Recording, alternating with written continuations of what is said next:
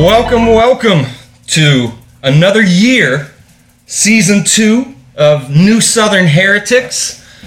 Uh, I want to start off real quick.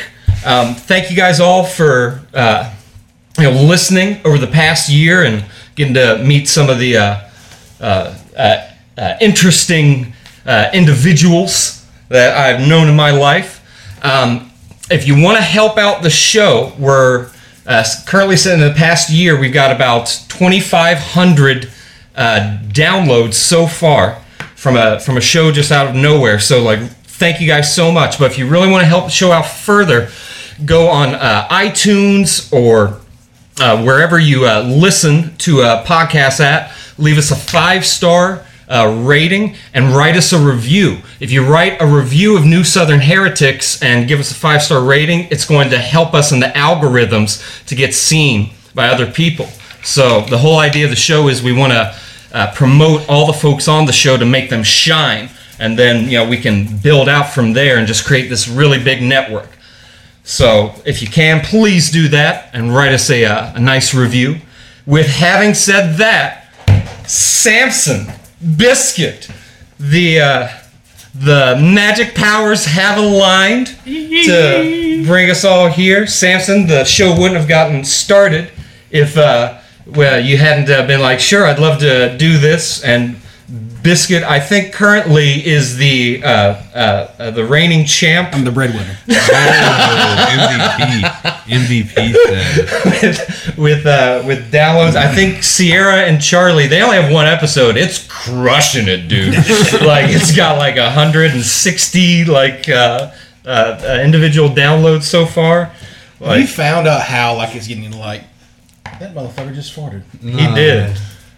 Have you found out like how it's getting out? Like like like what's your like Chicago is one of your biggest like uh No, the uh, the Greater Seattle area. okay yeah yeah Um, what is it? I think it's like Lake Stevens, Washington. Um, Let's go, dude. Let's go to Lake Stevens.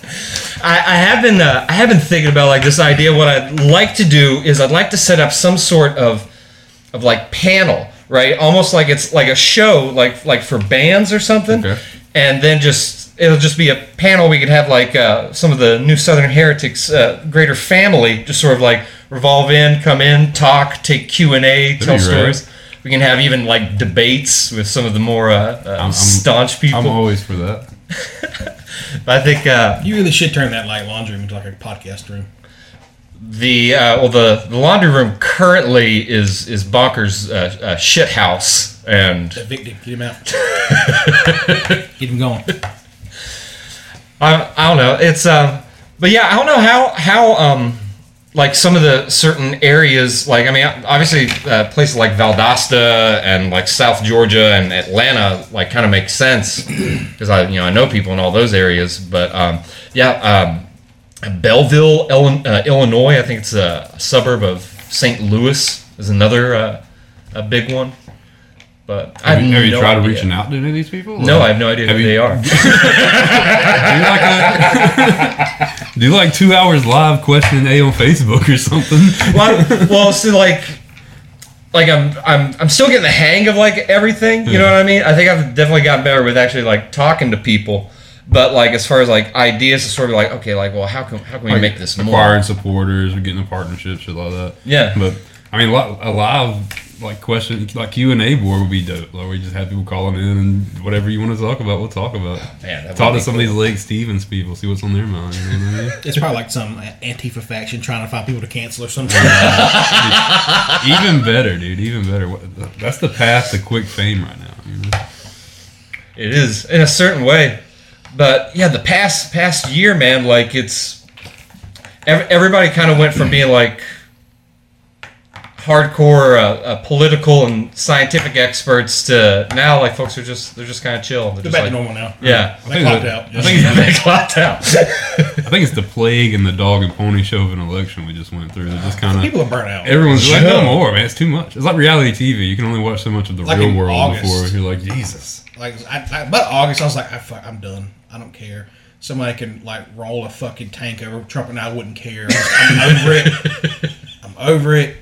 his fucking supporters are unbearable. His anti the, the the other side who hate him, they're fucking unbearable. And it's like I was just over it. I'm done. I don't even really follow it anymore. I did this strange thing where I made all of them cartoon characters and then just made it into like a TV series. It's what it in really my head, it's is. just a It's like um, it's political theater. It's Like, just so hilarious. It's like an episode of South Park in real life. This is okay. It like it kind of is. It like is. it's it's been so absurd like the past like like year or so of just like everything escalating to this point and then it's just like the smallest cum shot from all that build up. like it's just like Just, dri- such just drizzling down the small of your back. yeah, just such a such a minimal return on investment from all the uh, all the turmoil that uh, seems to have presented itself. the It's joy. not, it's not over though. no, and, No. The, and the joy I get is like watching those people who like you know are going back or like you know Biden or bust. Anything's better than Trump, and now he's in office. And like we're not getting two thousand dollars, we're not getting all this shit he talked about, and like he hasn't had a like a pref like an open press briefing yet. So yeah, it's like you know, it's it's interesting to watch these other people who got like so on board, like a lot of Trump supporters did four years ago. Got on board Trump because they didn't like Hillary Clinton. They got on the Biden boat because all they hated clout. Trump. It's Yeah, all clout, man. and like Look at me, I'm involved. yeah. I'm involved. I'm a part of something. Yay! And I'm way better than you because of how I think. Yeah, yeah. Crazy. It it it it, if it is fostered in all of these different uh, uh, sects, S E C T, Oh, okay. uh, the uh, I was society. with that word. But we, Thank well, you. we were talking about 80 year old perverts. So. Thanks for the clarification. but to like like they've created like all of these like almost like little mini marketing campaigns for like ideology where it's like now if you choose here you know this is the right answer for Yeah. you It's like a like a Sam's card. yeah But buy into my club, yeah and then you don't get anything, but it's cool. You're part of it. it's like pepsi's for fascists only coca-cola supports real inclusion for everybody Well, that's the other weird thing is like how like it, it, the whole the whole diversity movement like sets itself up as like the anti-establishment movement, but like literally like you said, Coke, Pepsi, Nike, Adidas, it, all these big mega corporations of the six that control everything are like backing it and all all in for it, and they still act like it's there's like there's this big giant pushback. Yeah, The because people corporate, pushing back don't have any power to push back. well, Like, corporate entities aren't people. That's what that's where we get messed up. Is like we, it, it seems like it'd be. It's like it's just one person, but it's not. So the people that are getting canceled are real people that have bills to pay, Mm-hmm. whole lives. Like they're trying to cancel Eminem right now.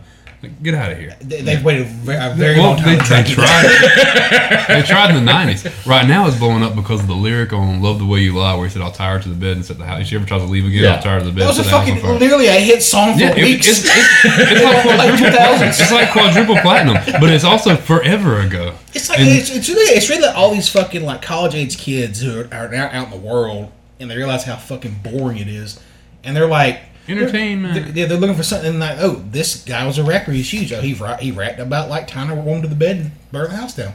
It's just fucking lyrics, dipshit. It's not it's not real. yeah And we sang the fuck out of it when it Love came that out. song. That was a good song. Everyone thought of someone. Like, oh, I'd tie her ass to the bed, you know? I, I will say that uh, what would it be? Uh, what was his third or fourth one? The Eminem show. Out of his post Eminem show like singles that he put out, Yeah. that was like one of like the rare like like real Oh, bangers. Little that- Jim. Well, it was Yeah. right when Rihanna was blowing up too. Had a catchy, catchy hook. True. Well, there's there's so- something got a lot of attention. seductive about her voice Exactly. anyway. You know. Have you But- seen her? She's actually seductive, Cole. Exactly. She's a Well, she's a sex symbol. y- aside from that, her voice alone is seductive. The same people Yeah. trying to cancel him right now have no idea that he talked about Columbine and how it was a good thing that school bullies got shot up. And like, like, how are you upset right now The- the- about? it's like it's like there's a whole gener- uh, generation that is that is now like politically awakened who don't understand context or meaning or comedy. or comedy Art. or satire For or fuck's art. sake, yeah, any, any sort of creative element that's not. It's what I'm saying, not what I believe. It's, It's like just a thing. Like love the way you lie. It's not like physically like tying a girlfriend to a bed and setting the house on fire. It's about being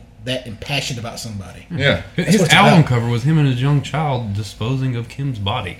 Yeah. the mother of said child. I'm like, of all the shit that you could be mad about is crazy to. And whenever that wasn't offensive enough, on the, the next LP, he had a sequel to Yeah. that song describing the murder Is itself. Kim? Yeah. the, the song's Whi- her name, which is I even including metal songs. Kim is one of the most brutal songs that's ever been written.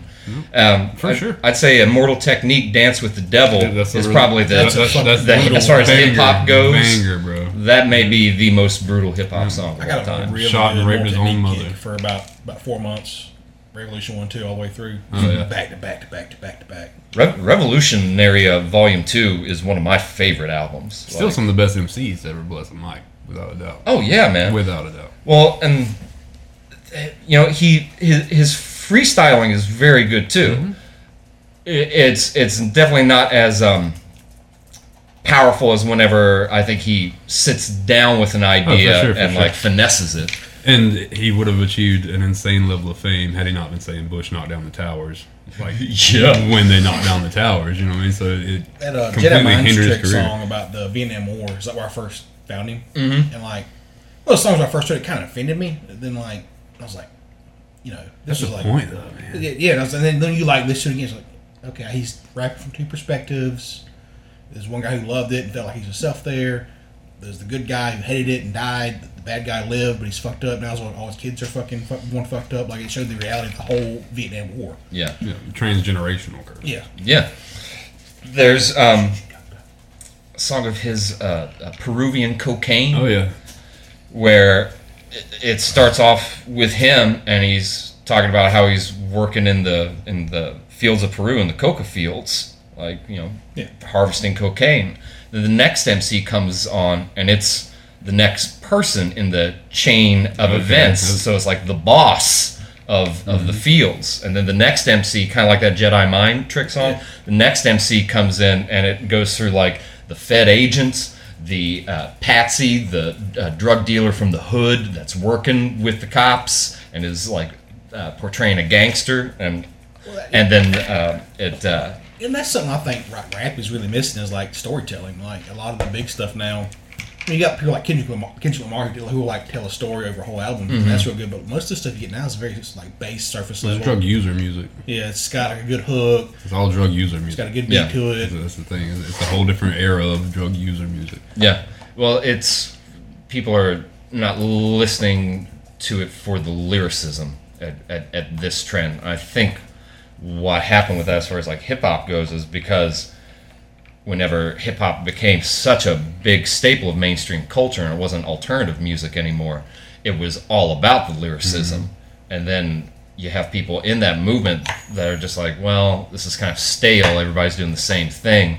So kind of like how like grunge did with like something like punk and metal, Yeah. where it, it, it was though the the lyrics may be mumbled, it's still coming from this place of authenticity for mm-hmm. like the artists that are making it. So even though it is just party music, like I mean, I've been like you know fucked up before listening to like you know shit like Future and Post Malone and been Yeah, like like oh my god, I'm having the best time of my Like, life. I mean, it's, it's it's good. Like you know, you can go to like Chili's and get a hamburger and it'd be good. It's not like a, the best hamburger in the world, but it's good. Mm-hmm.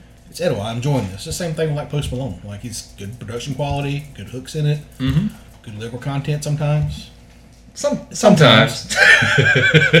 Sometimes. but there's um like inevitably like that's you you'll see something else that'll pop up as well i imagine like the the next like 10 years kind of like how like trap music came up and like now like, SoundCloud. yeah SoundCloud did a lot. Yeah, really, really Yeah. quickly, just being able to. Someone's gonna listen to it. If you put something out there, someone's gonna listen to it.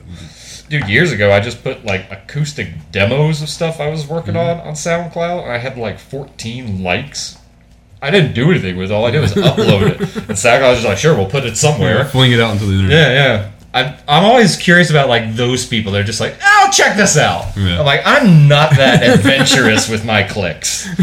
Maybe it's because I grew up in LimeWire Exactly. and, and you know old internet browser porn, where it's like, how do we get all these viruses? I don't know. Who knows? Dad's email or something. I don't know. Maybe. And then you see an What article. You see an article or something in the news, or a lady gets arrested for 183 counts of piracy. You're like, oh, okay. All right, We're all going to prison. Mistakes were made. Mistakes were made. She was downloading too many Pixar movies or something. she went after like just like one company. They're just like, Come on. who's this? You're trying- Bertha? Fuck her. Send the squad after her. You're out there trying to get your mom off the phone so you can connect the dial up, oh delete Oh the God. history. Like, no. No kid today knows what it's like to like go to bed at like eleven o'clock at night after Raw went off, Monday Night Raw, baby. and then you have like your twelve songs set to download. You get up at like seven in the morning, go to school. They're almost all done, and you come on that day, and you can make it make your own little CD. If they're all good songs, some of them will be like horseshit. I, I remember whenever we got a, uh CD burner, my friends would like give me lists, like, "Hey man, can you burn a CD for me? Can you burn the CD Definitely. And you were the plug. Mm-hmm. Like, everyone loved you. Like I got I used you. to draw a little cartoon face on the cover of mine so that anytime that someone had Oh, one, I Cole had would it. like make you like albums. Yeah, that's what, that's what I was. you I get didn't- it out. Hey, listen to this. Okay, thanks, man.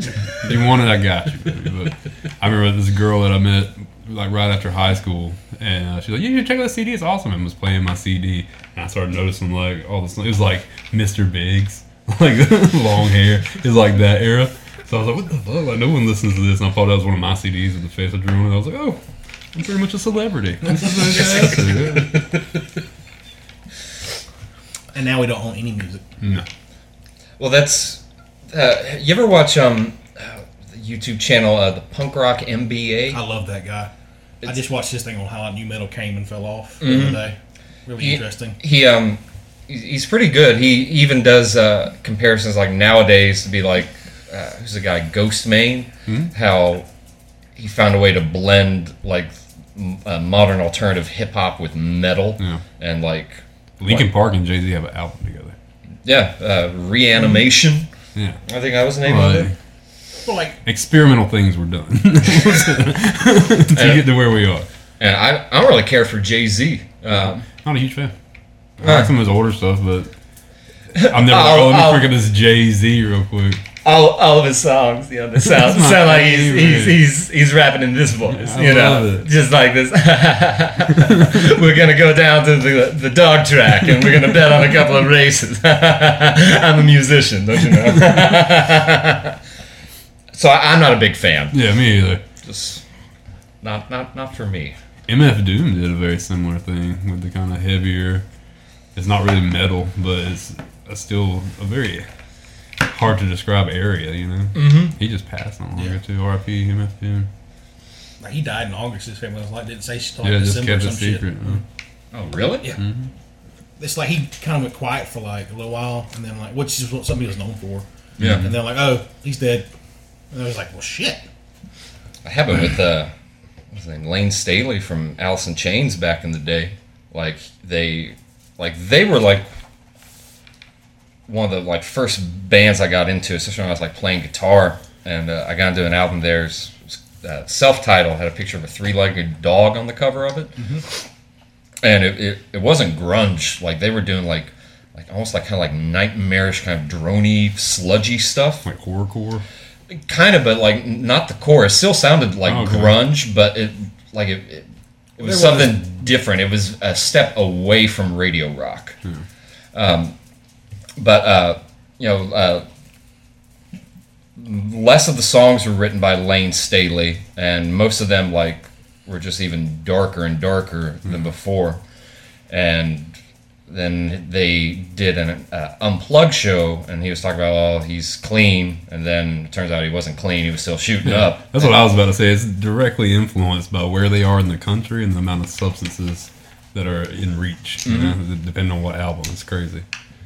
It- It's, it's also weird, like kind of like how uh, drugs and geography like have worked like that. Like like heroin is not like a big thing in the South. Yeah, for like like I It's, it's here. It's here, but it's it's- gotten worse over the last since like the, Everything yeah. has. Since Everything. the opiate e- epidemic started. Because everything's connected now. It's easy to get. But Yeah. It's not nowhere near as bad. Like you know, I never even heard of people doing heroin until like my wife started working at a clinic. right. So People do heroin, man. Yeah, there, there's a girl I was seeing a few years ago that I I, I could tell I thought she was on meth, uh, and then it turns out that no, it was uh, it was fucking heroin. but she had uh she had asked me to like take her to the clinic.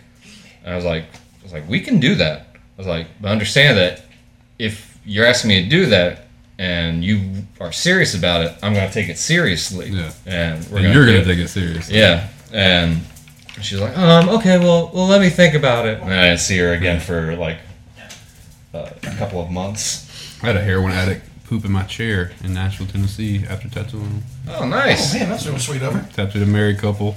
Tattooed the lady. She went and sat in the corner in a chair. Tattooed the husband. I could tell they were weird, but they signed the paperwork. So I was like, all right, not my place to question their sobriety. Tattooed the husband. Walked to the cash register to ring him out. He paid me. They got out super fast. And I was like, oh, they were in a hurry to go do more drugs or whatever. I went in my room. Diarrhea all over this chair, looking down. My apprentice was so upset because I was immediately like, hey. I need, My job. I need you to come clean this up, bud. Does anybody like that's not on heroin ever like shat or piss themselves? No. Not that I can recall. It- I feel like I'd remember. It, it doesn't seem like it would be a reaction from a tattoo. Like, Exactly. I mean, and I wasn't tattooed when it happened. She was like nodding in the corner, like barely conscious. And I guess just She's lost coming control, down. Just relaxed a little too much. Maybe she hadn't been doing her Kegels, but it was, a, up. it was a whole mess for sure. I think, if I understand this correctly, when you take heroin or like man, opiates in general, uh, opioids in general, like your the peristalsis of your intestines shuts down, so it leads to constipation. So, if she was a heroin addict, probably what happened was she was backed up, Or colon rolling. you know, or that, or that yeah. I've always considered maybe she boofed it. yeah, yeah. Took some some old uh, old laxatives and just wait for them to work, and Or she was coming down and thought she would have enough time to get home. yeah, Or she had worms. Who knows? I needed a shot of ivermectin for all I know. But either way, never saw her again. And I'm thankful. I don't think never come back.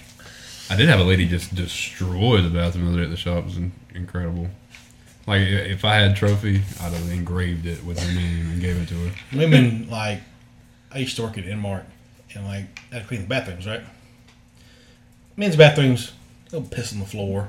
Maybe they get a little, little little splatter on the back of the back of the lid. We've all been there. The women will go in a bathroom and hover above the seat and shit all over everything. Just All over the fucking it. wall, like just like somebody took like a, a shovel of shit and just slung it up the wall. It's like a wild badger was living Yeah, in there. yeah. It's a badger it was- on Adderall. It was fucking common. It wasn't like, oh, this poor sweetheart, she, you know, had fucking Taco Bell and it came out of it. She, it, whatever she ate last week came out. Yeah. All over the back of the toilet. This lady purged demons. I was tattooing her. She asked me to stop. I let her stop. The bathroom at the shop's connected to another artist booth. The other artist had to stop tattooing the client. Both of them had to get up and go outside, and it lingered, it leaked from all the way back there to the front of the shop.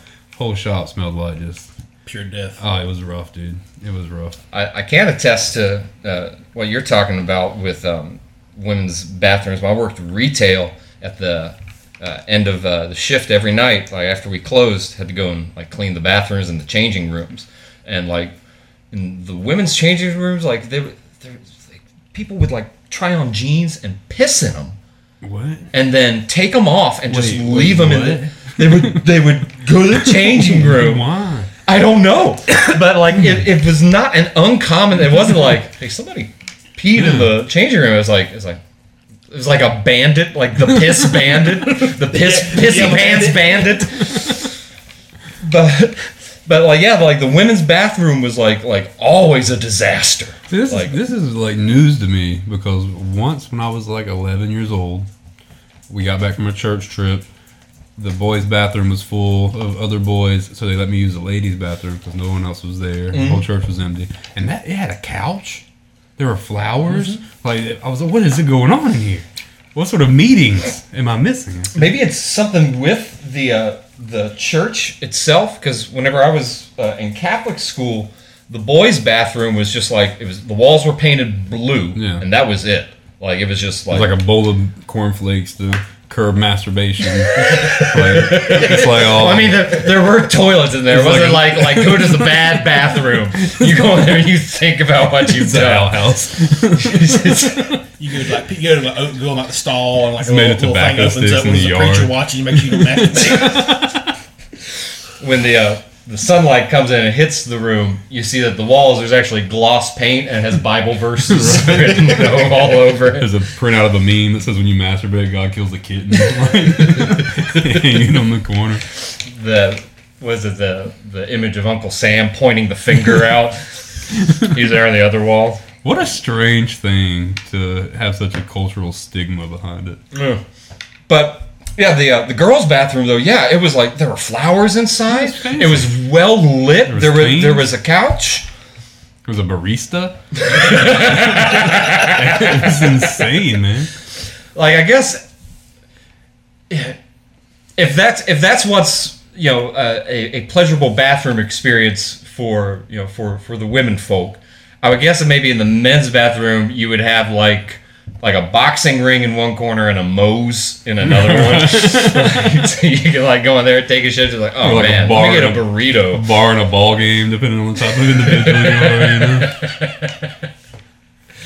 It was like a like an airport bar where like like there's like no problem apparently of like getting shit faced drunk at like six o'clock in the morning if you're at an airport. Socially acceptable. yeah, yeah, it's totally fine. It also depends on the place, though, because like a, a dude's bar bathroom at three in the morning is like a music festival porta potty. You know what I mean? It's just oh ridiculous. god, it's where boys fear to tread. But I walk in Walmart and I'm like, hmm, the height of luxury.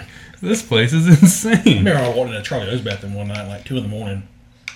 Of course, I'm sober because I don't really drink, and like I'm like I'm walking. Oh, there's water in here. I got to doing like that and looking at it, and it wafted up. It was all piss. Like people just like I'm not gonna fucking fucking toilet. I'm just gonna piss on. I'm gonna piss beside of it. You just clicked something in my head. I don't know if this is podcast appropriate, but do y'all remember a kid in high school that was? Oh. It's a monster. There's a kid that would pour water in the floor of the boys' bathroom and then watch the reflections I've, I've, to please himself. I've, I think maybe you told me about that. I Maybe I made it up. who knows? Who- Maybe it was me the whole time. Maybe I enjoy it. but- He's half like, Did you guys ever um like ever do, see do, you ever do like weird stuff when you were younger? Like you know you're in the bathroom taking a shit, but you're not really taking a shit, and you pour some water on the floor so you can see other people's like junk and you can masturbate. Me neither, man. yeah, but, Did you guys ever do that? but, but So y'all never saw me in the reflection. this this guy I know he did it to me. that's that's why I was asking. Yeah, he would go poop and then he'd put it back in. It was crazy. I don't know what, I don't know what he was thinking. He was into some weird shit, man. I just remember the bathroom that was on the science hall. Dr. Woods. Yeah, that that, that, that bathroom on that mm-hmm. hallway. Yeah. That's where Miss Reagan got cut up by that girl with that razor blade. Some girl cut Miss Reagan. we was probably we was long gone. That I think that happened, but I mean that, That was bathroom 2007. was Yeah. the fucking worst. It smelt the worst in there. Oh, always. Always, never. I don't know why. It also looked the worst. Yeah. Like, it felt like a prison. When you walked in, it was like, oh, God. Hmm. Th- Wasn't there one classroom between the two? Like I think it was like the bathroom, home ec, and then the other bathroom. You had Dr. Woods, which is on the left side as you go in, and across the hall you had the uh, Social studies, no, right? hmm, Social studies was on the other wing. Oh yeah, yeah, yeah. Across from that you had Miss Reagan's room, Yep. and then you had another uh, had uh, Miss Schools was the Miss Schools was computer next lab. to it. Then there's another one, and then the bathroom. The other one's the storage for the chemistry lab. Okay, yeah. Yeah, and then there's all bathroom, and there was nothing on the rest outside the hallway, but all the way Miss down the end. Ortiz. Miss Ortiz. Yeah, is Miss. Ortiz, our home ec was on that side. Yeah. And, And, then there was nothing, and then there was Mr. Reagan's room. Yep. And then Mr. I think it was Mr. Moore that had the room right there off to the cut, and then Mr. Abbott, where Mr. Abbott had the read the chickens. Wasn't that the same hallway? Mm, no. They like connected to the breezeway. Oh yeah, yeah, yeah, yeah. yeah. You're right. You're right. And they had those two Because you- little rooms like stuck If you went there. down the, the the ramp or whatever, you went back to uh, Bill Darcy's office Yep. slash bathroom where everybody took a shit at. Mm-hmm. It's fantastic. Yeah, air conditioned bathroom in high, in high Best school. place. Best place. In the, it was the throne, the royal Especially throne. the swampy, uh, uh, swampy ass hot uh, high school like uh, I'm gonna, I'm gonna do some research on it because I specifically remember this kid getting beat up for dumping water on the floor to see reflections. You just start copying it, talking to him like ten years. Hey man, you remember this, you this remember- guy? He would pull on the floor. Remember we had a diddler? Had a diddler linear- linear counter? Uh, speaking of the uh, the Charlie's bathroom, I went there one night. This was years and years ago, but um, they uh, they had uh, you know the the stall which was just one stall, which that's you know people just went there to do cocaine, drugs, you know. Um, and then they had a trough, like they didn't have urinals; they had like a two-person trough. Classy. Mm-hmm. A third person could squeeze in there if you if you, if, If you're need comfortable be. with each other. Yeah, I wouldn't be the one that would squeeze in third, but if somebody third squoze in, I mean, what am I going to do? Stop You'd peeing and be like, it, yeah. "Hey, man, stop!" You guys Well- play sword really easily. Yeah. I keep my pants around my ankles. so. Come on in, big boy. But It's this, good to know each other. I'm standing at the trough. And this this dude is there, and I'm like peeing, and like he starts like moaning.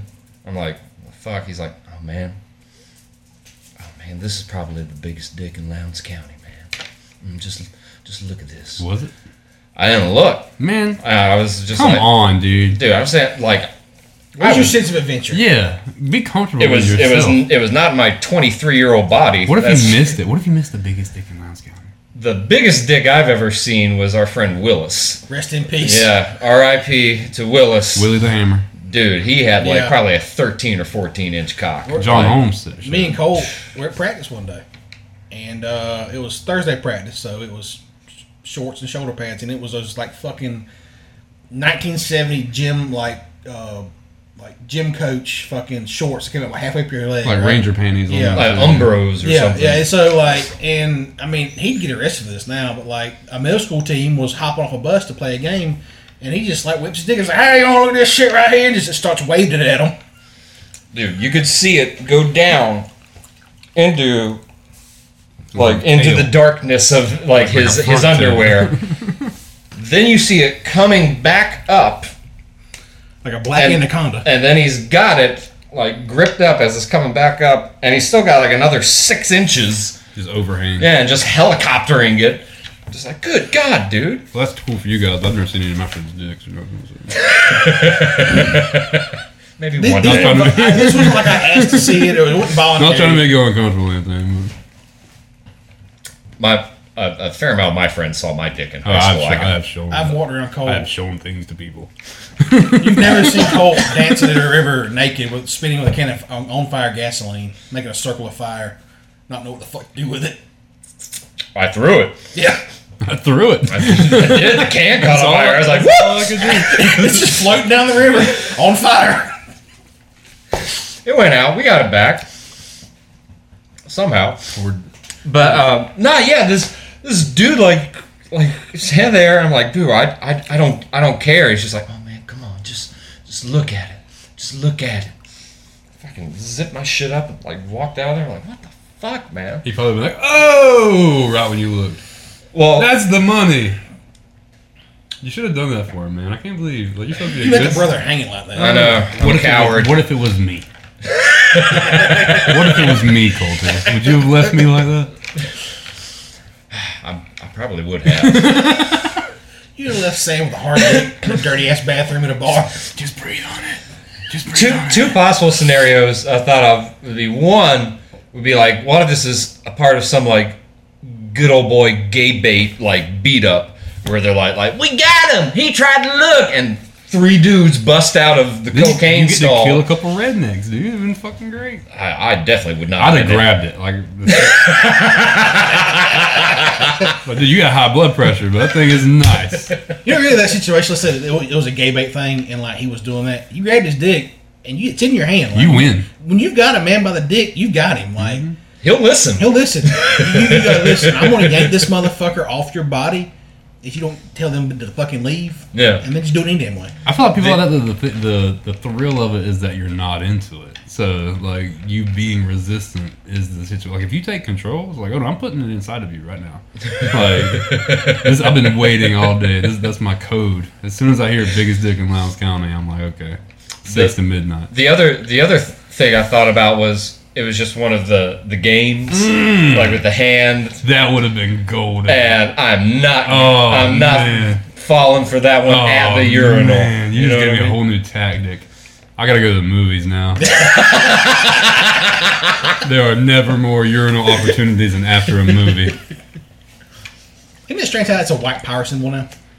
But is it though? It's not, but I mean, That's, But that is seems to just be aside from it like sort of like cheapening real racist assholes. It, it seems to be just uh, something that's applied to what they call critical theory, where it's just like, well, if you don't like something, you can just find a way to critique it to where you can say, well, it's actually racist. And then if you find a way that's convincingly uh, accurate that it could be considered racist, no matter what it is, then all, Vaguely enough. yeah, then all of a sudden it has uh, the ideological uh, argument behind it, where it's just like, like exactly, we have to get rid of it then. Throw it out. I thought of a strange thing of the other day. Um, uh, you know the Me Too movement, hashtag Me Too, all that stuff. What did you grow up with the hashtag being called? Nothing. There wasn't hashtags. It was the back then. pound. pound. The The pound sign. Yeah. There are things pound me too. Yeah, That's literally what that is pound me too. So every time I see, it, I just laugh. I'm like, that's the most ironic situation I've remember- ever seen. you remember those old uh, late night ads where it'd be like, "Call now to talk to sexy singles. Just hit pound four four. Like, so I can see that being like one of the like old ones. Just hit pound me too, and you can talk to One eight hundred pound me too. I'm waiting for a hot guy to come and find me. And then you'd fall asleep watching that, and then wake up and it's like a starving kid. Sarah McLachlan's just like, there's like some Enya playing or some shit. Who can say whether I'm And did they try to make Enya our graduating song? I hope not. Like they Which we song? we No, it was, it was only time. Please don't let it be. No, no. We we graduated to Green Day. They used "Time of Our Life" or Which was- "Time of Your Life." In the time, I thought it was a great. It was a.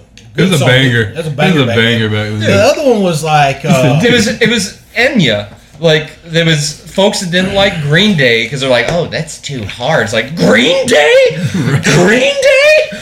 No, there was there was people that wanted uh, "Time of Your Life," and then there was like this R and B gospel song that literally had nothing to do with like at the moment of graduation. Like. R. Kelly or something. It was- I think it was R. Kelly.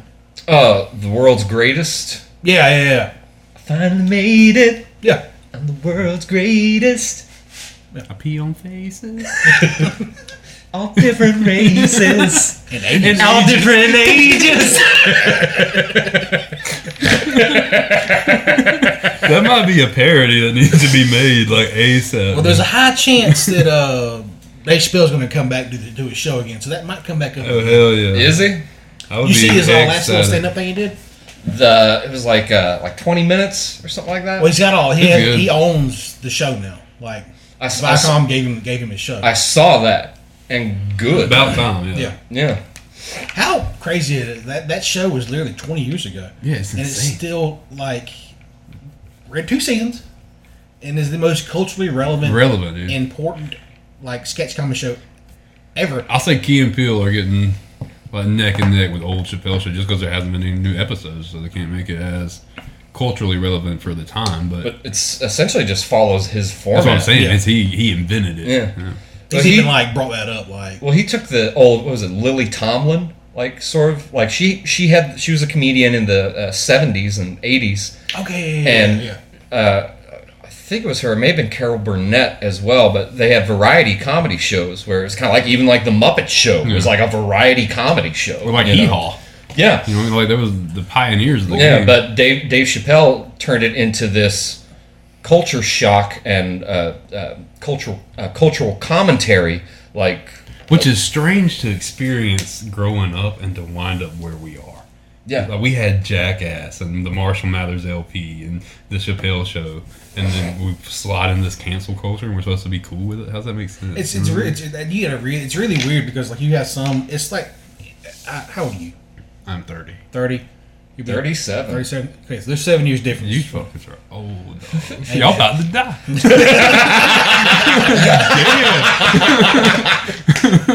So you're born in uh, 92. 90. That's it. 90. Okay, so like apparently like they're you know they always broadly like the millennial.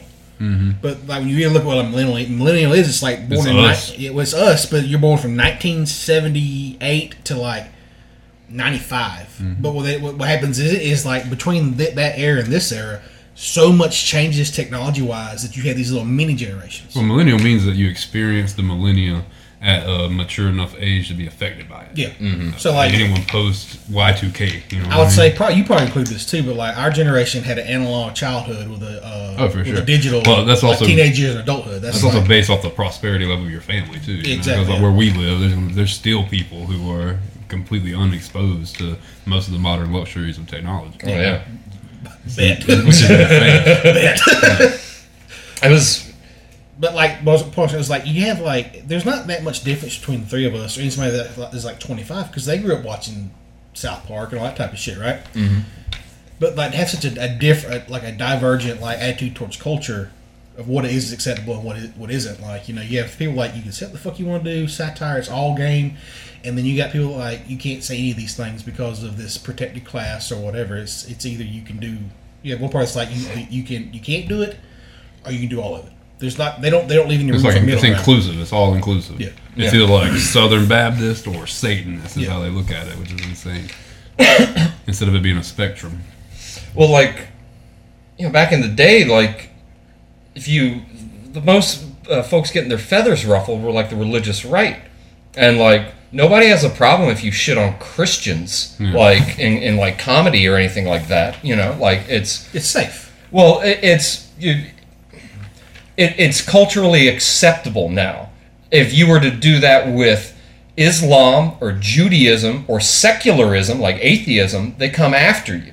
But it's it's certain groups that they're they're just I don't want to use the phrase moving the goalpost because that's not it. They're just changing the target. Mm-hmm. You know, if you look back hundred years ago, The focal Well, the point. thing about Yeah. like, the Judaism, you can make fun of Judaism all you want to. It just depends on how you're doing it. Like if you're doing and they don't people and if you're making the joke, if, if this subgroup doesn't like you, they're going to come at you for, for being anti-Semitic. I think it's about how accurate it is. No, there's that If, too. if, if like, you're if you're slandering, then it's like oh, okay. But if you're being accurate, oh, yeah, it makes sense, you know. But yeah, like I like some people like they're one of those ones like it's kind of like they're either gonna leave you alone about it or they're gonna come after you about it because it's like the only thing, that's the only way they get to you for being anti-Semitic or whatever. Even if it's like innocuous stuff like you know making a joke about you know Jewish people like running Hollywood or something like that. Like, and it's not it's a factual statement. There's a lot of and there's nothing wrong with it. Nothing wrong with being a Jew or, practicing Judaism. That's just it's, is what it is. Like you make that factual statement in a joking form, some people leave you alone. Some people try to cancel you. It's one of those ones that is it, it sits in the middle that it can go either way. That's because Right. they own everything. Like if you're in Hollywood and you say something anti-Semitic, of course it's going to affect you. The Jews own everything. Like, they literally run Hollywood, which is they they in China. yeah. Well, even China. Like, if you think about it, think about all the actors that blew up that are Asian. Name one. You know what I mean? You got Jackie Chan, Bruce Lee, Jet Li. Like you don't. There's not a lot. Even I, Bob- I don't even know if they're Chinese. Though. That's what I'm saying. Well, I mean, like any Asian at all. That's like a big any like, of them. uh, my Asians in like Hollywood. You remember uh, Steven Yeun? Yin, I think it was the guy who played in uh, Walking Dead. Yeah, yeah. You remember him? Hmm? You watch Walking Dead? As you talk about the guy who got beat with the Glenn. uh, when they get when they get beaten off the bat. yeah like, yeah He was like one of the more prominent like Asian actors Mm-hmm. that like was like doing it. Like, And he was, even even after The Walking Dead, Bobby Lee has a skit that he does where he had to sit down with uh, Steven Yin. You like, I said think it's Yin or Yang. or he had to sit sit down with him and tell him like, hey, the part you're auditioning for isn't good enough for you.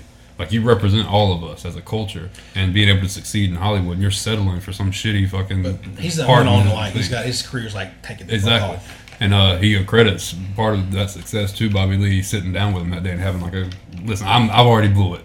I did SNL. I'm a stand-up comedian. You know, like you have the chance to take over mainstream Hollywood and actually be like an icon for Asian people and being successful in this Nothing industry. about like they're like white adjacent in Mm-hmm. the culture war. yeah. Well, so I mean, and they haven't really represented in, in, in media. And that's what I mean. Well- Like that's what's interesting about it is that you, you have this kind of like even even Indian like they have a successful television uh, broadcast over in India that but it's all Indians. Like the entire cast of the TV shows, everything else will be all people from I don't India. know what Bollywood movies are doing. Those motherfuckers are incredible. They are awesome. The action A movies man are like insane. we're, we're like surfing a jeep flying through the Yeah, air it's- or some shit. it's, it's just like uh, what's homeboy's name from Baywatch? David Hasselhoff. They, it's just like Hasselhoff directed everyone. It's just every, everything's so exaggerated and intense. It's It's And awesome. It's awesome. And then he'll like crash that jeep or whatever the fuck it is into the army, and then they'll all start dancing and singing. Mm-hmm. Yeah. Or They'll, he'll- they'll end a lot of movies with like a song, and Yeah. everybody dances and sings. Like the whole cast will come. And out. Fuck, That's oh, that's It's, great. it's cool. It's super exaggerated. It's almost like spaghetti westerns to me. It's Yeah, like- yeah, I can the- see the, that. The sauce that they put on, I love it. I'm like, okay, I appreciate that, but you don't see that type of prevalence of that their entire culture in American movies. Yeah. like it's wild. it's um even a, a comparable to kind of what's going on with like a, a China, like um like with Disney and one of the Star Wars. I don't know if it's the most recent one they did, but uh, one of the main cast members is black, and they took him off the promotional poster in China. uh, in one of the Star Wars movies, there's one of the women is a lesbian. There's a lesbian kiss in the Star Wars movie, a big like like watershed moment for the LGBT community. And whenever it got sent over to China, Disney took it out. and that's, and we were talking earlier about like corporate activi- activism. That's why I get so fucking annoyed by like corporate like it's all horseshit. Like as soon as like there's money involved, or you've got to take a gay person out of a movie or a black person off the off the thing in China, like nothing you say and do here matters. I was I was reading about some the other day where they hired Ben Affleck to pay, play an Asian in a movie. Like the parts Asian, written as an Asian, the story all been Asian. But as soon as Ben Affleck said he'd do it, they're like, oh yeah, right away. But you got to think that's corporations investing 1000000s mm-hmm. into a potential return. Who are you going to pick? You going to pick the successful Ben Affleck, who's going to guarantee a, a profit margin? Or you going to pick this no-name guy that you're trying to get to come? I wonder how they're going to pull that off because you can't like you know Oh, they're not. He's just a white guy now. They made him white. Well, they completely eliminated the entire Asian connection of the character. that's so annoying. Yeah, but at the same time, it's it's not my fucking money. Yeah. I'm not funding the movie. If I was funding the movie, I'd do whatever the fuck I want to do. But well, yeah, if you don't whoever owns the money can hire who they want to hire. Yeah, if you don't like or you find something uh, displeasurable about the product, don't buy it. Yeah. Well, see, I, I agree with that to an extent too. Like with uh, they were trying to make Donald Glover Spider Man. Everyone was mad. Well, Spider Man's not black. Spider Man's not black. Well, Ben Affleck's not Asian. Yeah. You know what I mean? I understand that, think- that I don't- I- changing the story is gonna just changing the race isn't changing the story. Well, I, I- I think it's it's all about if the actor can convincingly play the exactly. character Exactly. or not. If they can pull it off, yeah, so I mean, I think Donald Glover would be a great Spider-Man. he would. I've never met a black Peter Parker. That'd be the only. well, I mean, like, well. I mean, if, if you've seen uh, Into the Spider Verse, yeah. the cartoon, mm-hmm. like the way that the way that whole universe is set up, like it's there's a multiverse of different Exactly. Spider-Man. You can write and then like there's You been can make three Danny different DeVito Spider-Man. Spider-Mans. Why can't there be a black one? Yeah. You can make Danny DeVito Spider Man. There's a universe where Danny DeVito. Spider-Man. you know what I mean? Like, I'm gonna shoot my web and fly and catch the bad guys. he would be an awesome Wolverine though. Oh man, that as, would as be far a as the good comic Wolverine. book goes, he's more accurate to the actual. he's in the stature and the tiny size little, like, but just an aggressive force. You know, it'd be fantastic. I got claws, Charlie. claws. you can play Nightcrawlers. Charlie's Nightcrawler, like the, the X Man. Ponzi's the coolest. Who's the X Men that uh, was it? Rogue. Everyone she touched would like Oh, yeah. die. Yeah, It'd be like Sweet Dee. oh, that would be great. Ooh, Always Sunny X Men. Yeah. that would be fantastic. I feel Yeah. like I've, Mac I've would be never watched It's Always Sunny. You haven't? No, I haven't. Dude, you're missing out. know- I can- Always, Always Sunny's really good. It's fantastic. Some some of the some of the newer seasons are eh, they're, they're they're hit or miss with the episodes, but dude, they've, they've been on the air They for took like some- they- almost twenty years. They took some episodes off. Did they really? Took the blackface episode off. Yeah. Uh, quite a few of them. you can't you can't access those anymore unless you have the original. DVD. Lethal Lethal Weapon Five. It's so good though. you know when when in history it's kind of a rhetorical question but when in history ever has have the people that have been censoring information burning books telling heretics to be quiet when have they ever been the good guys Exactly. There's books about it. Fahrenheit 451. yeah That's one. I think that's the name of it. You know the thing that's going on with Dr. Seuss, right? Hadn't read it in a while. You know the thing that's going on with Dr. Dr. Seuss, right? yeah it wasn't like six books Yeah, there It's six books that his estate decided they would just. It wasn't like there was like this media campaign to get those books taken down. This is like the other side of the culture war, culture war I get annoyed with. It's like uh, you get they're proactive about it. yeah, they're, they're his estate's like, hey, these don't really portray Asians in a popular light. You know, you know, culture's changing. You got to change with it, and like they, we're we're just going to take these out, all out of circulation. And it's not even like six of his most famous books. It's No, like some of his they're earlier obscure. work. yeah yeah I, oh, I saw them and like that's kind of what like puzzled me. I was like, I don't think they're canceling Dr. Seuss. No, they're they're they're, But They're then adjusting got- the library. yeah, You've got the right leaning like uh, like grifts machine that's like churning out all these like articles and tweets about how like you know they're burning books and all that type of shit. It's like you know if if a Twitter mob came after and they they, they did it.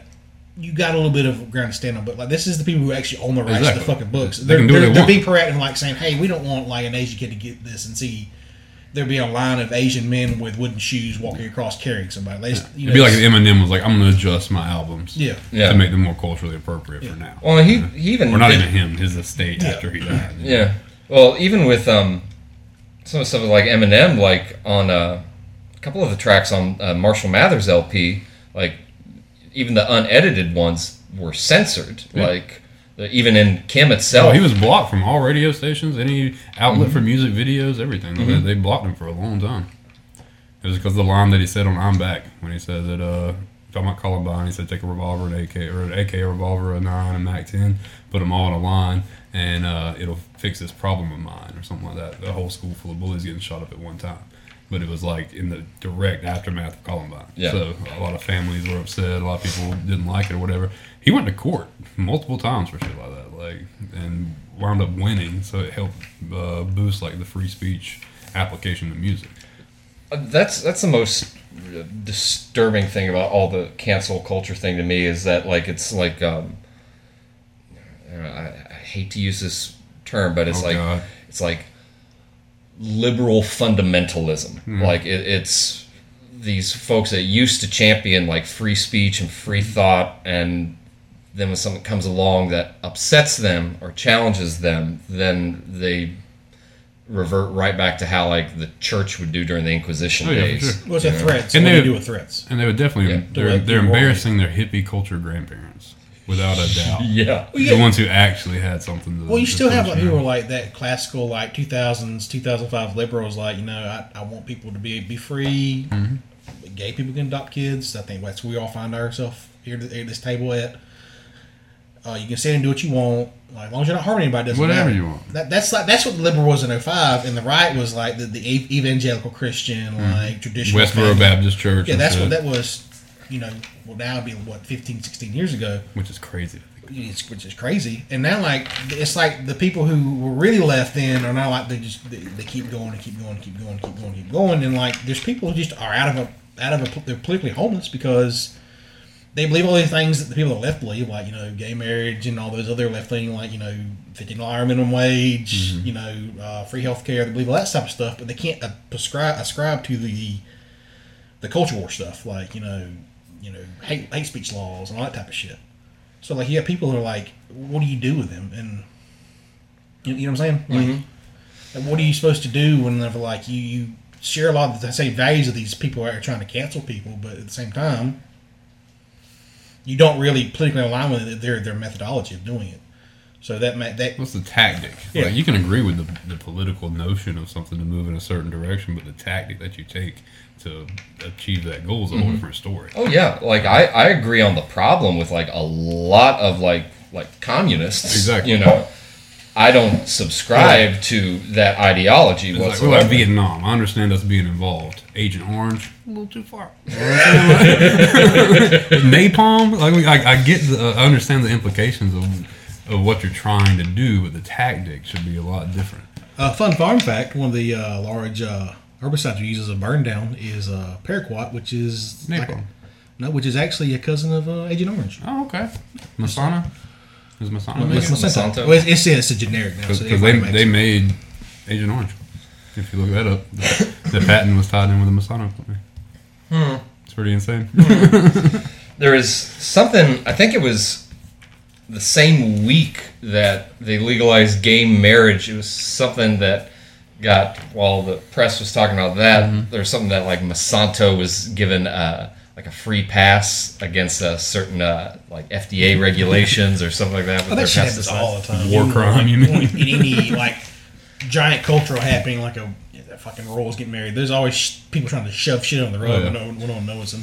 Yeah, like um, what was it? The, like a week ago, maybe. Like the Federal Reserve went down for like two hours or something like that.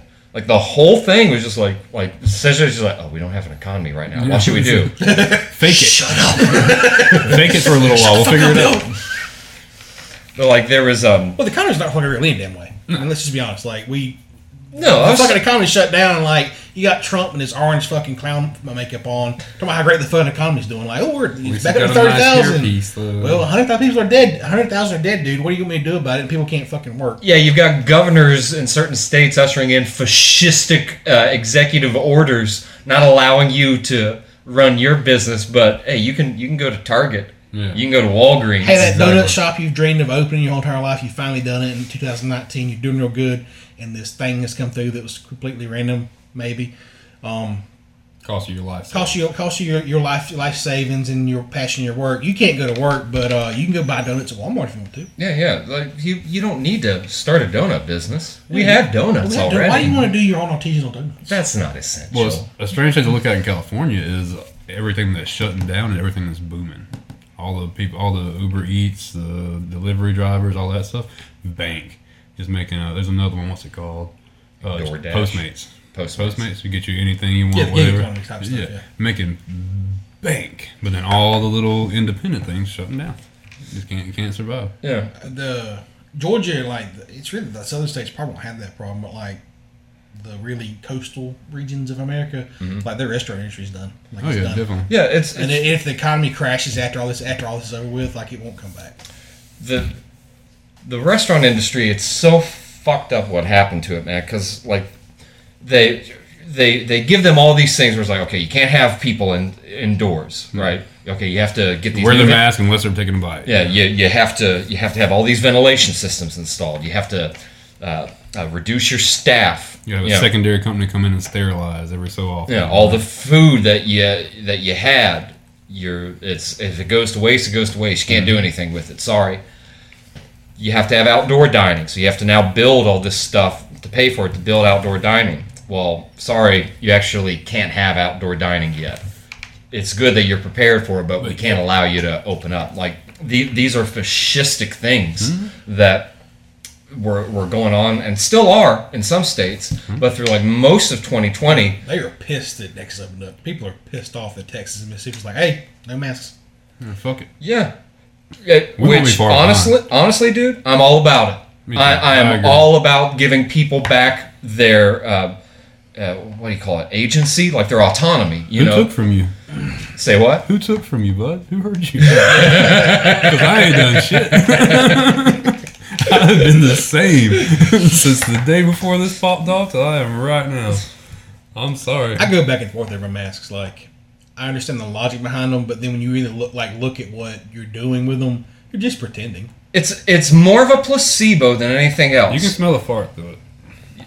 I mean, like seriously, like If it's- e- especially if you're wearing if you're if we're, we'll just say that I, I'm no scientician. I'm not giving medical fucking advice here, but if you're wearing a mask and then covering it with a cloth mask, you're actually producing more condensation trapped inside your face right here, which is allowing bacteria to, To breed just and grow, yeah, petri dish. which Plus, will cause you to get sick. Plus, the we have idea beards. of the mask was, yeah, You if you wear this this, shit. like you- we can't wear a fucking Yeah, mask. you got to shave effective. your face for to seal it. Like, Yeah, even, yeah. Even with Like- a gas mask. And I, I saw a lot of dudes that are just like, I'm doing my part. You should mm-hmm. too. I'm like, you should kiss my ass. It's a, the whole logic behind it was like it's for droplet protection. Like if I cough in your face, it's different. But like if somebody's coughed and it's aerosol and I walk through it, a little paper atomized. mask is like I probably have like a ten percent chance of not getting it at that point, if Yeah. that.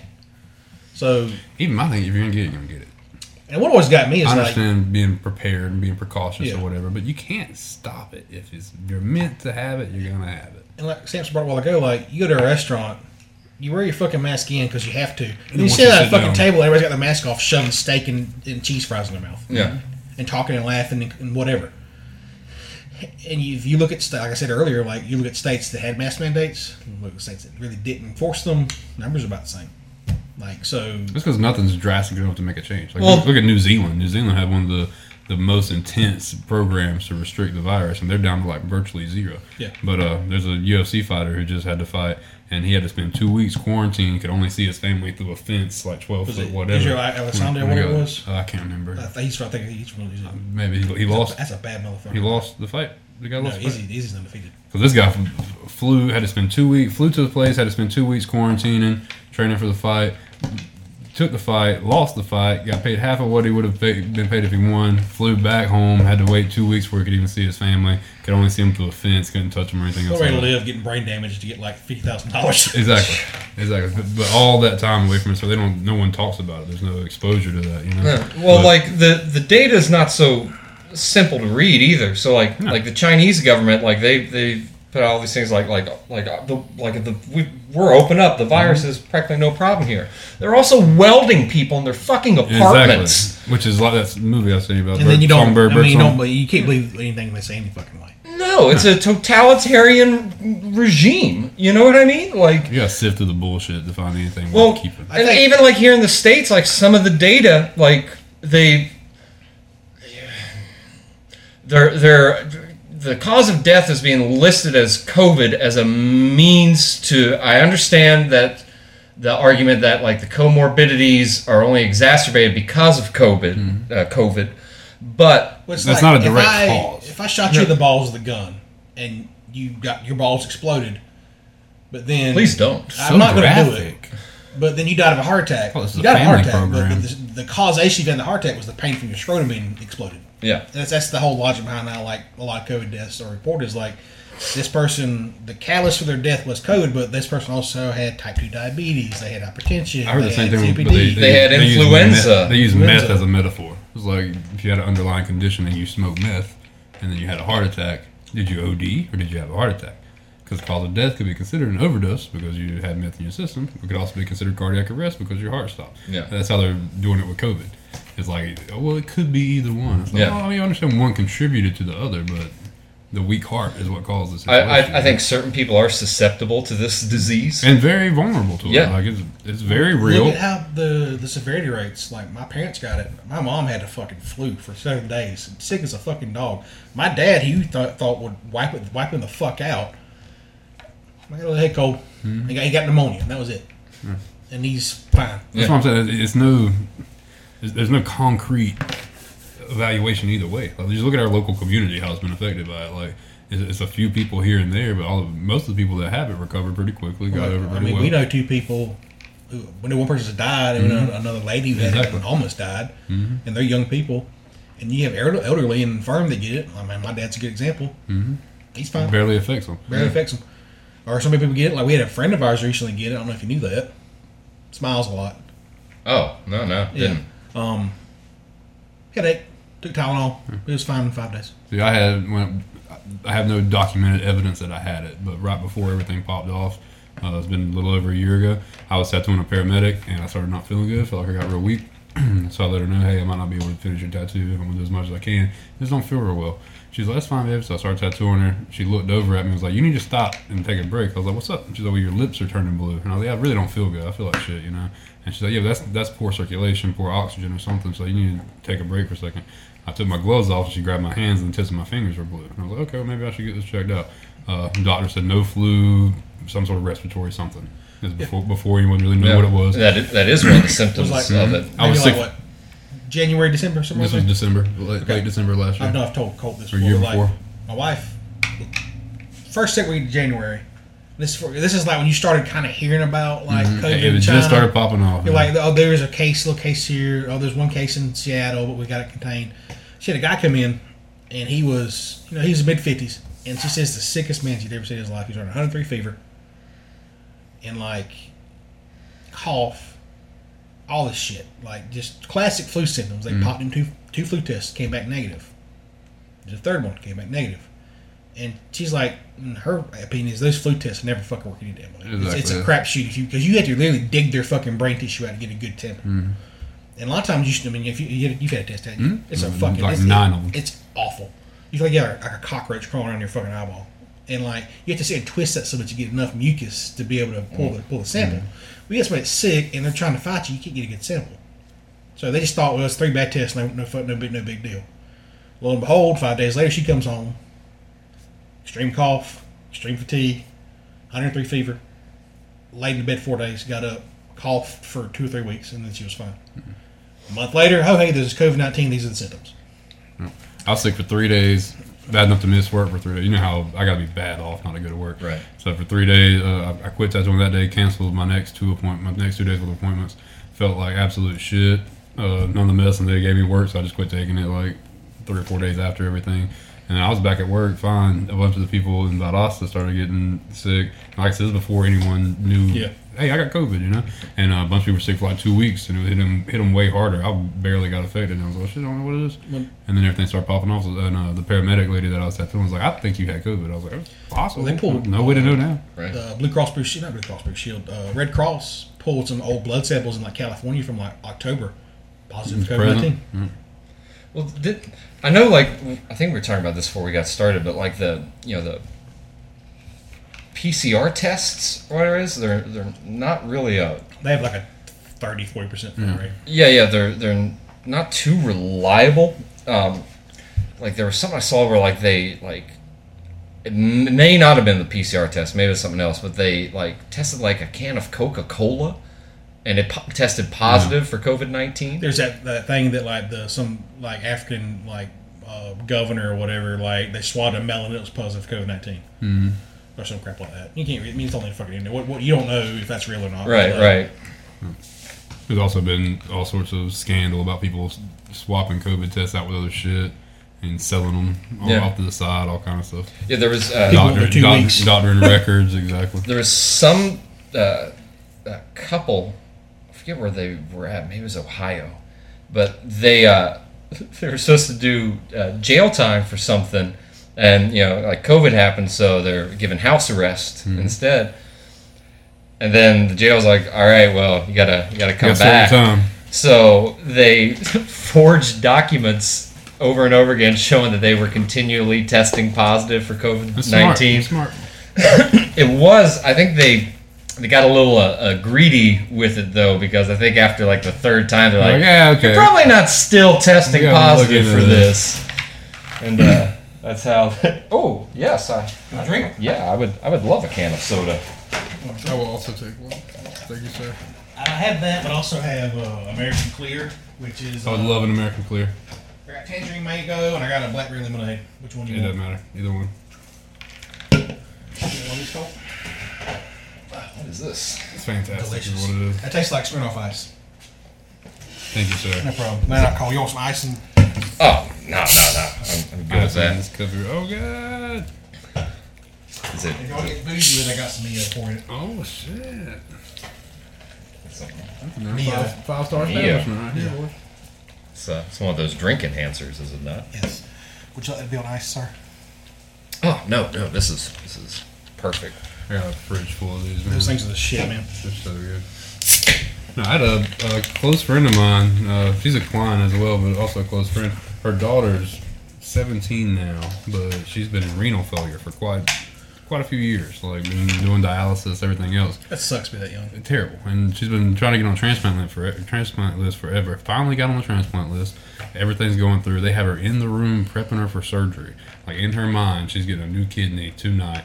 Positive test for COVID. They bumped her, gave the kidney to somebody else, and put her back on the waiting list. Off of one test, and the mom, no symptoms, no nothing. The mom flipped out, saying that it was a false negative, that she should be retested and everything else. Trying to get her daughter a kidney, you know, wouldn't retest, wouldn't do anything. Just one test, negative, positive, threw her in a room, uh, put her actually in the COVID floor with all the people who are already positive, even though she's immunocompromised, renal, renal failure, everything else. Put her in the floor with all the COVID patients, and she had to stay there for her quarantine period since she got a positive test to be released back out to even be back on the list to receive a kidney. So now she's going through that entire waiting process all over again. Now, what sense does that even make? That's what I'm screaming. That's what I'm screaming. Already prepped her for surgery and everything. I'm like really ready for like there to be the post-COVID world, whatever the fuck it is. I'm ready to get there. I'm just ready for it to be over with. Oh, I imagine Maybe that ROL, these next uh, next nine, ten years or so, that'll. I don't think it's gonna take that long, bud.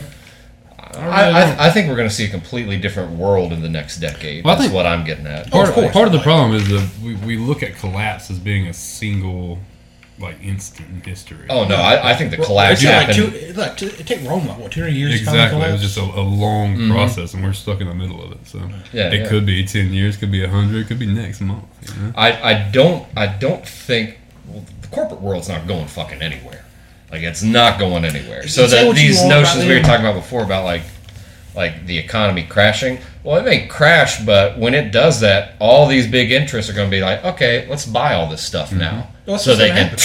shoot it right back up. You know, um, I mean, the same thing happened in the early 1900s, but you only had a few co- companies that survived. Like a select few companies survived the Great Depression. big enough to be able to The survive. sto- exactly, the stock market crashed, and they rebuilt. yeah, it was like a, a I think one quarter of all businesses went under mm-hmm. for the Great Depression. And we could see something similar now, where Bezos will never be broke. Those guys, I'm not we've got to be heading but- towards like a probably a worse than 2008 stock crash. It's, it's got to become. There has to be a reset soon. Mm-hmm. I, I think It's not going to be Toys R Us we lose this time. No, it's going to be be like, harder hitting. why did they take Toys R Us from us? Exactly, bullshit. wasn't uh, They over leverage over leverage themselves with. And there's no free samples whatever. anywhere now.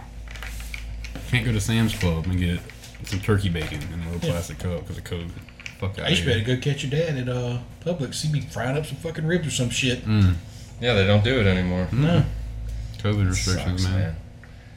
Yeah, he's he's still That's the real along. issue, man. That's the real issue. Don't worry back about the free 500 samples. guys Free that. We don't have free samples anymore. That's bullshit, man. Where, where's the George Foreman guy? No, we don't have that anymore. You don't what? The only reason I come here is for pancake sausage medallions. That's all I have. Oh, I was gonna bring this up earlier for something we were talking about, and then I had a brain fart, and then Imagine that. yeah, yeah, yeah. Um, you That's got, distracting. do you guys um, you guys follow uh, Lowndes County four one one? Oh yeah. What the fuck is that? It's uh, I don't live there. I don't know. Well, you know, back in the day, people read the newspaper, right? And the newspaper would give a crime report of anybody that was arrested in the community. It Yeah. was a way Or if to, someone told you your buddy got arrested, you could look it up. And Yeah. see his charges. Ah, okay, okay. yeah, okay, yeah. It, it was. Uh, the idea was it's a deterrent, right? Because you don't want people knowing that you were shoplifting from Kmart. Created or- social implications for crime.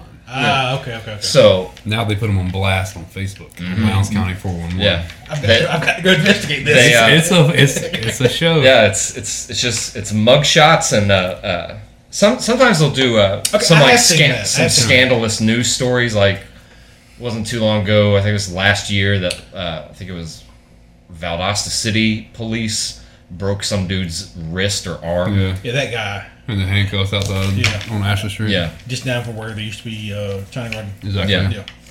But um, yeah, like uh, yeah, Lou- Lowndes County 411. Uh, there's it's it's a it's a nice display of human emotion as you scroll through the Oh, The mug comments, the comments are where it's at. Mm-hmm. People sticking up for their Facebook. friend. Comments People, where, where, where people sticking up for their friend. People roasting the fuck out of the mugshot. Just it's a, just a nice little primordial soup of human emotions. See, like uh, d- normally if somebody's got some like really bad charges, the comment section will pop off. But every now and then it'll be like somebody gets arrested for like like simple battery or domestic abuse or something. Or DUI. There's a hundred DUIs Yeah. constantly because it's Bremerton. I mean, But what else the, uh, there to do? Exactly. Yeah, but the uh, the domestic uh, dispute ones. That's a good one for the family and friends like come in. They're, they're like, like I knew he was smoking meth years ago. You baby daddy was calling me trying to get naked pictures of me. Girl, you don't want none. Stay the fuck off. Next comment.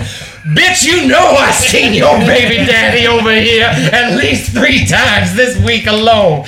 Nobody needs to get in my business. My kids are good, And then- motherfucker. Then homeboy's mom pops off like he's a good kid. I don't know where I went wrong. Prayers for you, pray. Danny. It's it's strange that you bring that up because yesterday I, it was brought to my attention that a client of mine that I tattooed was on there for incest. I know exactly the person you're talking I didn't- about. I didn't want to bring names into it. Uh, yeah, we, not- we don't have to. to not Uh, snowball the situation. y- years ago, they worked at the same place I worked at, Yeah.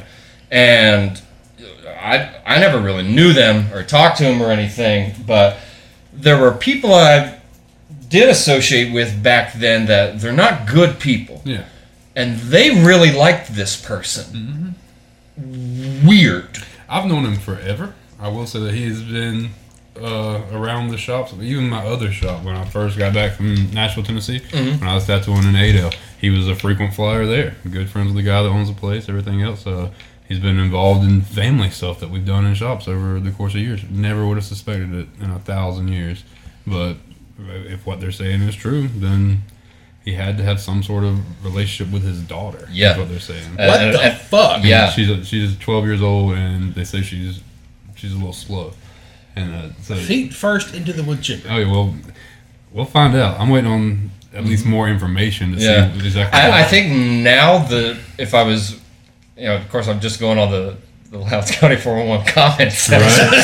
but what it seemed to imply was that weird stuff like that had gone on in the past. It mm-hmm. seems like whenever like she was younger, but now she's not a minor, so the charge wasn't. she's 12 Is she? right now. I, I think there was another daughter that was 13. that is like 18 or 19 that uh, he had as well. I've heard all kind of shit. I've heard that there was a baby involved. That there had to have been some sort of proof of Feet conception. first into the wood Yeah, insane, dude. But at the same Then time, hold his hands for a little bit.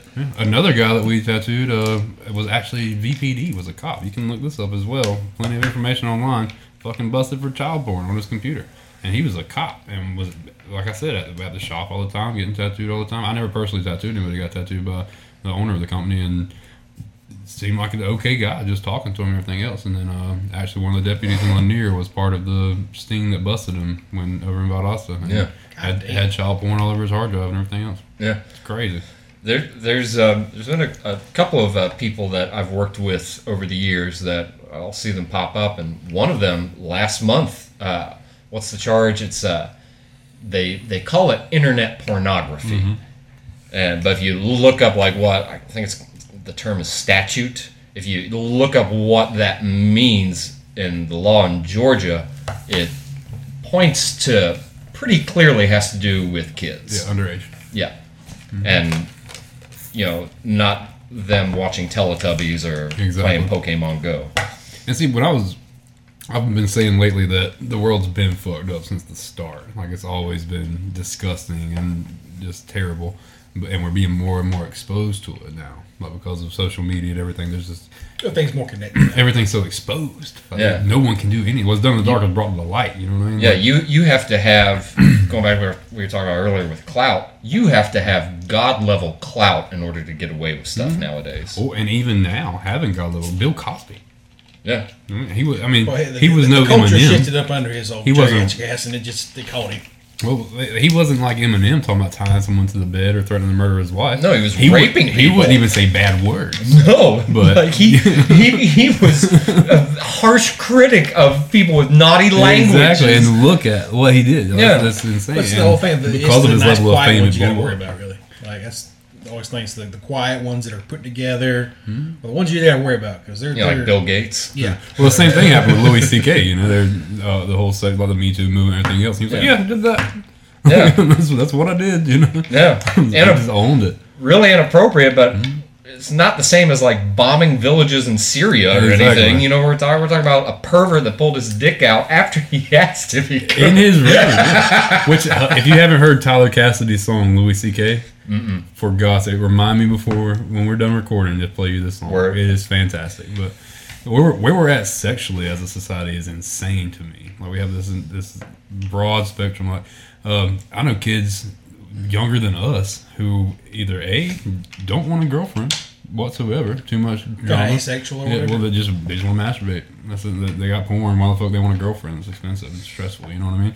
Outside of that, the that same generation, most of them like older women because older women are confident. This is what I want. This is what this is. This is what we're getting out of it. They don't want to take the chance with a new girl because of all the Me Too movements, all the exposures for people getting trash and everything else. So you kind of created this entire generation of adolescent men who are afraid to advance sexually or do things sexually because of the impending doom of the consequences associated with it. You know, Yeah. Change the rules of engagement pretty Yeah. much.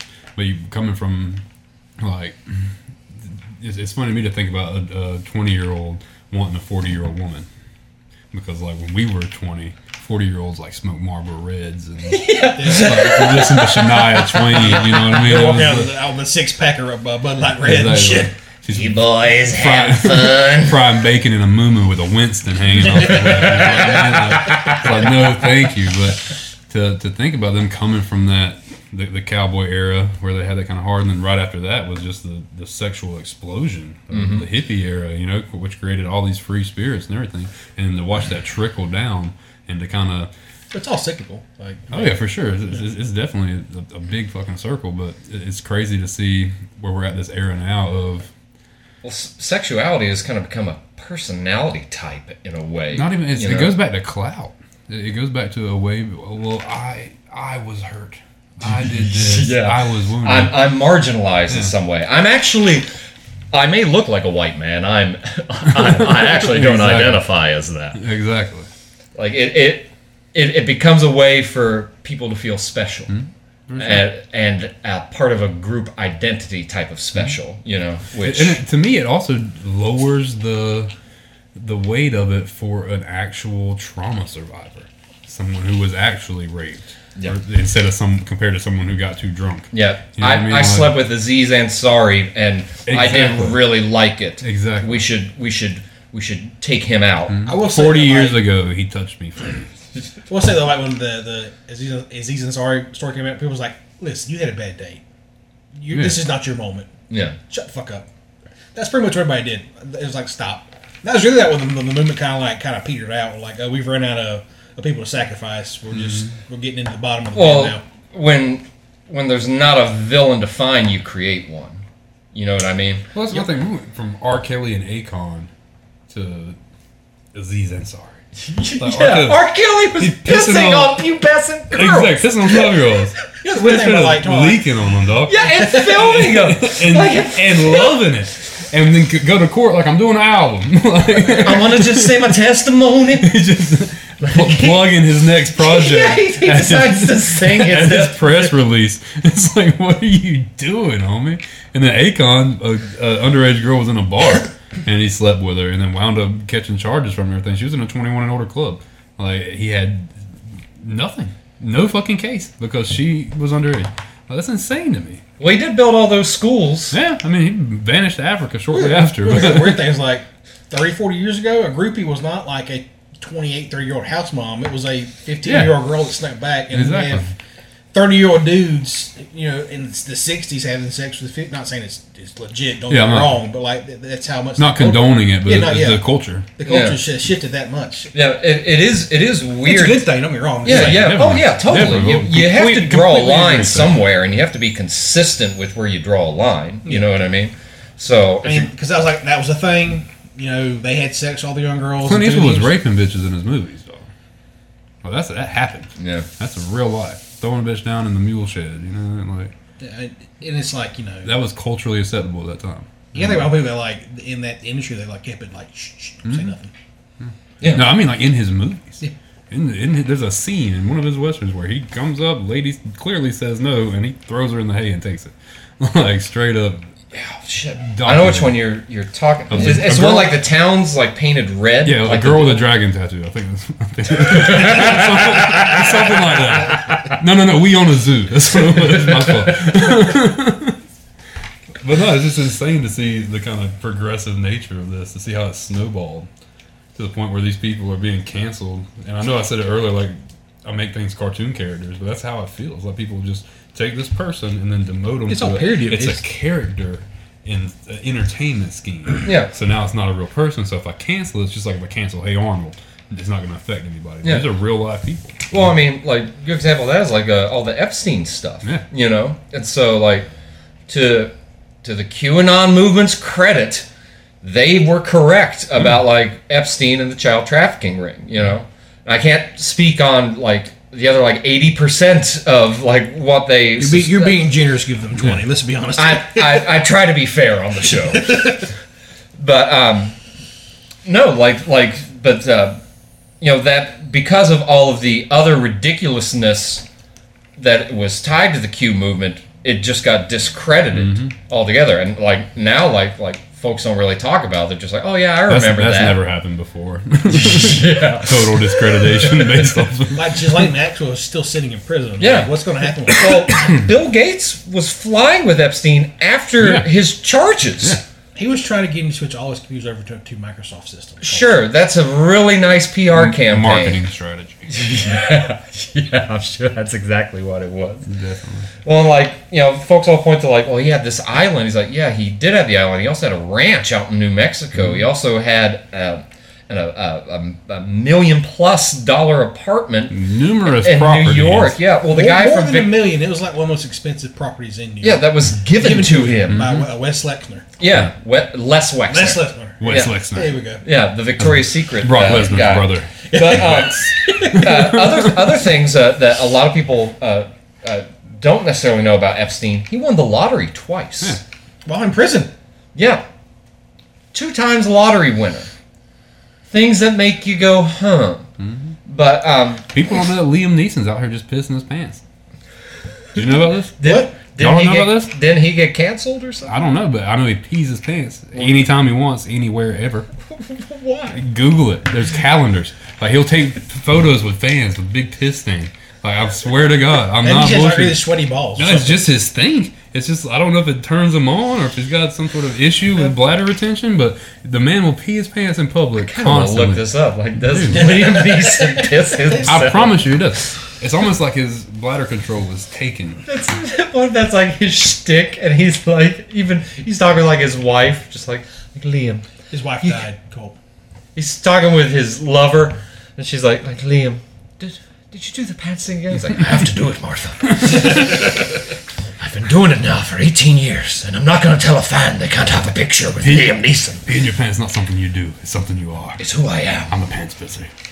Some people plant corn. Some people paint barns. Hey, my recent search on Google said Liam Neeson pee pants. I've, I've looked it up before. Look. I'm talking about thousands of pictures of this dude You're not lying. just pissing his pants in public, dude. It's like his, it's like his favorite thing to do. Literally everywhere. Just I mean, somebody could like Photoshop that. It's not hard to No, like. it's so- you just use your multiply tool and you can darken that piss stain. Because if peeing your pants is cool, consider me Liam Neeson. Because this dude just pisses his pants, man. Like for those listening, there's legit like Samson just put up like 12 pictures of Liam Neeson with Just piss Google it. pants. A dude made a calendar. Like January, Liam Neeson piss pants. February, Liam Neeson piss pants. So of course they don't know about Epstein having property. What? They don't know about that. They should. He should rock that. Like it should That's- be like, he like does. Who, are, who are you? Like who are you wearing on the red He carpet, is- Liam? Oh, I'm wearing Versace and I'm pissing these pants right now. From what I understand, zero shame, zero apologies. Just like, fuck, it's me, dude. Wasn't there's some meme where it's like Liam Neeson says a horse remembered him from a previous Yes. film he worked Yeah. on. So they walk on set, the horse is like, there he is. That's how he remembers him. Oh, he's got that piss stain that I love to Yeah, sniff. that's that's why the horse remembered I'd recognize that pheromone anyway. It's like dough and heat almost. It was like you know, your uh, your sense of scent is like strongest tied to your memory. You know, so you imagine like like because animals will do it. You know, they'll sniff butts and whatnot. Be like, oh, I know, I know this fellow. I remember him. so marks his- Liam Neeson walks up. He's like, he's like, that's the same horse that was that we used on the gray. yes, that's correct, Mister Neeson. A moment, please. Petunia. it's me, Liam. I pissed my pants for you. Let's pee together. Oh man, the uh, back to the the Lowndes County four one one. There was uh, there was someone that gotten arrested for prostitution, Oh, that's fun. and her mugshot was like the biggest smile on her face. It ain't tricking if you got it, motherfuckers. What's up? I- My catch up bumping right now. I wonder if she. I, I think she got the money up front. Is what it was, More and then when she got caught, she's like, "No, it was only five dollars." she charged him like five hundred. But subscribe to my OnlyFans for only seven ninety nine a month. We've got a new sequence called Mugshot or Cum Shot. you call it. Hey guys, thanks for tuning in. Think about how long, how far we've came since high school, where like you had to like hide and go to like GeoCity websites for fucking porn, Oh yeah. and now like we I have been remember a- hard copy, dude. And I remember hiding them fucking hustler and Yeah, you were box. happy when you got a video that you Buried had in in- your mattress. So they had to watch it all Yeah. the damn time. But now it's like It women. would always be paused right where you finished. So you had like a weird moment of clarity. and you I could- set up a loop. but now it's like women are empowered to like sell their own porn, and Mm-hmm. Pornhub is like easy to go into fucking Facebook. Yeah, I mean, I've got I've got friends that they have OnlyFans accounts. Um, I, I will promote the shit out of your Yeah, OnlyFans yeah, take it. account. You know, I'll manage it for twenty percent. That's a thing though. I'll do it. Yeah, Sauce Walka. You know who Sauce Walka is? no. Uh, he's a rapper. Uh, fantastic music. He's awesome. But he started a new movement where right before quarantine, he started promoting girls' OnlyFans through his social media exposure and for 50%. So for every 50 cent they make, he makes 50 cent, markets them out or whatever. Uh, made over $363,000 in 30 days off of pictures of women's feet. Uh, made ridiculously millions during quarantine off of all these girls. So now he's got what he calls refers to as sauce bunnies, and a lot of his music is revolved around the idea of stop trying to sell drugs and deal drugs because these females are worth double what the drugs are worth. So, So here I am. I'm going to die at 75 on a tractor in of a field, Mm-hmm. and some guy who who's probably a SoundCloud rapper for the most part is being a pimp Straight and making up. more money than I'll straight probably make my entire life. females. Mhm. It's insane. That's how. That's a metaphor for life. It's just It, it is weird how like like you can like as a young person you can take your social media and like make your whole career just based on your social media. It, it's happened plenty of times. There's influencers on TikTok right now for outlandish shit getting made millions. Oh yeah, uh, the comedian Tim Dillon. Uh, Yeah. He uh, always, uh, well, before he moved to Texas, talk about how he would be friends with like some of these young TikTokers that like had these like mansions where like six or seven TikTokers all lived together. I mean, think about uh, Jake Paul. Went from nothing to TikTok yeah, influencer. I mean, him and his brother, him and the Logan Vine stars, he's whatever. He's calling out Conor McGregor right now. You know what I mean? Like trying to fight. Didn't he? Didn't he win his uh, his fight? he won the fight against Johnson, the the boxing match. that he Yeah, did yeah, with not Johnson. against Conor McGregor, Yeah, but- he, he won that one, but he's a retired football player, not really a crazy boxer. But the thing about that is, like, people were saying he was crazy for accepting this fight with, uh, I think it was 12 weeks of training to do something that he had never done before in a professional establishment, all that stuff. But uh, he wasn't training like we would train. Like he's training millionaire training. Yeah. Like, he's sinking millions into dietitians, athletic trainers, the best boxing coaches money can buy. and they're already Steroids that aren't really steroids. and everyone, they- everyone's hating him because he's he's being cocky, calling out Connor. But that's what made Muhammad Ali. You know what I mean? Like th- that that attitude. That's what exactly the same thing they hate about him is what they hate about Connor. I think Yeah, I would Conor take- was this aggressive, I would cocky make ten million dollars for Conor McGregor to knock me out. That's So my thing. I'm just like, Yeah. And, and what if you win? I won't. But you, But that, that's not the way fighting works. yeah, yeah, yeah. But I'm not gonna walk in there just Exactly. hands out, and be like, "All right, go ahead." Connor, Connor thought the same thing about Mayweather when he wanted to step out of mixed martial arts and step into a boxing ring. Yeah. And think, well, I'm, I'm fucking good. I fucking make this dude look stupid. You're talking about a 20 year undefeated athlete.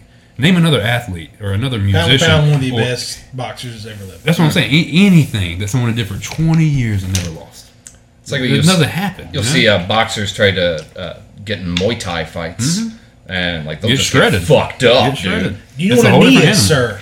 God. like because like I mean you think about like especially me because I'm like I'm like a pumpkin on top of stilts as far as how my frame works. So like I've got legs that are like almost Stilts made four of- feet long. Got them you good know? old It's made of wrought iron. Yeah, yeah. My arms go like only two thirds out as far as the legs do. So I mean, you think about it, you're swinging your pendulum of a Oh, yeah. leg, and you know how to use it properly. well, Plus, your you got ankle bones and shin bones and everything else. Like when I transitioned from boxing to kickboxing, from kickboxing to jujitsu, a whole different animal every time. Like I had people make me look stupid wrestling doing jujitsu. I had 100 pounds on them, you know. They just knew the, how to finesse it, the grace of it. Mm-hmm. So it's a whole different ball game. But Did you ever do a, a, a, a wrestling whenever you were younger, like, Olympian wrestling? like wrestling? Greco-Roman. Uh, I didn't really fuck with it that much. I, I just went straight to, and I only got into jujitsu because I was naturally pretty decent on the ground. Like Mm-hmm.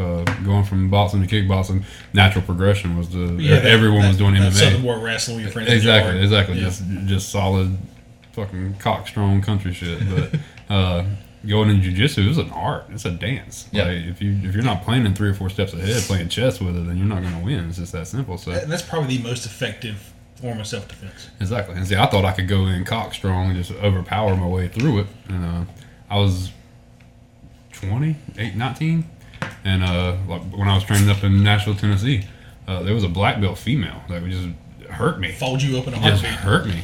You know, put me in that hard scarf. But uh, it was fun. I enjoyed doing it, and it's, it's a humbling experience to get out there and sweat. They have a gym in, Wassenaar, don't they? Mm, There's one at Adel as well that just opened back up. I want to. I did wrestling as a kid. That's how I. Uh, I guess other than get my ass kicked by uh, you know the angry people, but like a, a humbling experience. There was one guy. Uh, I forget what his name was. He was a couple years older. I was eleven or twelve. I think he was like fourteen or fifteen. Two moves, and I was like done. Uh, he, it's called a seat belt. So, person comes at you. They bring their arm forward. You turn and you grab the arm as it's coming across you, and then you continue to turn and pull it down to your opposite mm-hmm. waist like you would a seatbelt, Yeah. and it just Boom. flips the the person momentum and you over. torque your That's mm-hmm. a judo move. Mm-hmm. And I go at him, and he whoop, like puts me in one, and I'm, And you're like, oh, that can happen. Mm-hmm. dude like knocked the wind out of me. He's like, "Are you good?" I'm like, I'm like, "Yeah, like let's go." And then There's no worse feeling having the wind knocked out of you. well, then he did it again, and I then like it just. It just does something for me. You got I, I don't know what it man. is. I don't know, man. I just love gasping for air. We're gonna The- find, we're gonna find you in like 40 years Yeah. with a belt around your neck, The amount, jacking off. the amount of saran wrap in my nightstand. but no, for the first week that I was training with that gym, they just destroyed me. I'm about every day for a week, just broke me down. I, I had stairs that went down. Uh, we had like an upstairs and then like a den area, and then a downstairs area with like a tanning bed and a, a big like sectional, and that's where we had kept the Wii and all the little games and everything. Just room to go down and chill. And uh, I would come home and go down there where my family was, and I had to sit on the top stair and just scooch all the way down because my legs would be just so destroyed from being contorted, you know. But after a week of doing that, I walk in and uh, the guy's like, uh, I, I was being cocky. Uh, I walk in and the guy's like, "All right, I'm gonna put you with so and so today. Gonna do three minute rounds, one minute off, over and over and over again for the entire training session." And like I said, this is like my eighth day of doing this, so I was just over it. I was like, "Damn, I thought I was gonna get to wrestle you today." And he's like the main head honcho, you know, and he wrecked me, bro. I'm talking about did his best to pull every limb from my body. But the next day when I went back to the gym, he's like, "All right, we're gonna learn something today." You know, oh, okay. So instead of just trying, just to, trying to break you just trying to keep, trying to see if I quit. Yeah. So uh, we started our actual training, you know. But it was just funny to watch him just throw fighter after fighter at me, just trying to destroy me. And excellent process. Learn a lot about yourself for sure. One, th- one thing I do want to uh, uh, get into this year, uh, I want to take boxing classes. It's fun. That's how I started out. Yeah, it's well, I mean, because like I'm, you know, I'm pretty, pretty large fellow, so you know, I, I can handle my own, and but I, as far as like something with like self defense goes, Yeah. because I'm a large dude, I, I am slow. No, they're gonna. So- The first thing they're gonna do with you is teach you to be light on your feet. Yeah, Movement, movement, movement. And uh, The thing about self defense, like everybody, everybody thinks they're how to fight until they have to fight, and then you're Exactly. over there just fucking windmilling like an idiot. Yeah. And then you're Tyson out. said, everybody got a plan until they get hit. yeah. Everybody's got a plan until they get hit, man. But It's it's weird, like whenever like that kind of pain rushes in, like just this beast anger, like rushes, like wrath, like Mm-hmm. See, I don't true get wrath. it. I get like a thrill out of it. Like when I get hit in the face, I get more like fired up. I don't get angry. Like it's weird. I, I just get. Well, I mean, like I do get fired up, but like I'm not like I'm, like I'm a big bomb with a wet fuse. So you know what I mean? Like I think that how I was when I was younger, like mm-hmm. street fights and stuff. I would just get blind mad, just overcome with, I'd be almost crying, just teared up, angry, wanting to fight, you know. But I guess from doing it so much, like it just eventually just came about sport. But when you're doing it with people that you care about, you got eight people that you love every one of them. You care about their family. You get together and eat, get together and do stuff. But then for an hour and a half a day, you're trying to kill each other. Like, it- it's, it's, a, it's an awesome experience to expose yourself to.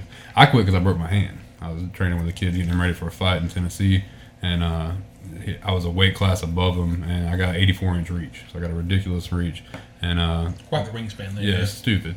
And the guy that he was training with had like a 74 inch reach. So if he theoretically, if he could stand with me training, getting ready for this fight, then he should be ready for his fight. Well, um, I threw a hard right punch and he blocked with his left hand and he put his elbow up and my, my pinky and my ring finger caught the tip of his elbow hard and it pushed it broke my bones in my hand. I missed like eight weeks of work. Uh, it cost me like right at ten grand. Uh, I have no insurance, obviously. Right. Tattooing at 21 years old, so had to come out of pocket for everything. Had Yeah, to cancel. benefits aren't good there. Yeah, not great. Uh, had to cancel all of my appointments that were upcoming, refund deposits, everything else, and then recover for I can't remember if it was six or eight weeks, but at some point in I mean, I probably, that probably cost you more than ten grand. Yeah, that's what I'm saying. After missing work and everything else, and uh, the only reason I say ten grand is because I had a, a pretty good amount of savings. Yeah. I had just moved to Nashville. I was trying to post over there. I've been there for a few months, you know, and uh, I had saved up for a decent nest egg, but it took living off the nest egg. The cost of living is ridiculous. So it took, took my whole nest egg to recover from it. And then I had to start all over and save again from everything. But it was uh, it was crazy for Yeah. sure. But I was like, shit, I like tattooing a lot, and I like having money, so I'll probably just stick to that and stop fighting. So- Yeah, I mean, I know tattoo artists make the good ones make. I mean, obviously you're a good one, but like make pretty good money. Oh yeah, no- nothing to complain about for sure. I mean, good living. Mm-hmm. It beats the hell out of hanging sheetrock. Yeah, it's one of those things they don't tell you like when you get ready for school. Like, you know, you got to go to college. Mm-hmm. You mean, you know, I got to get a bunch of debt and then maybe have a job when I get out, Exactly.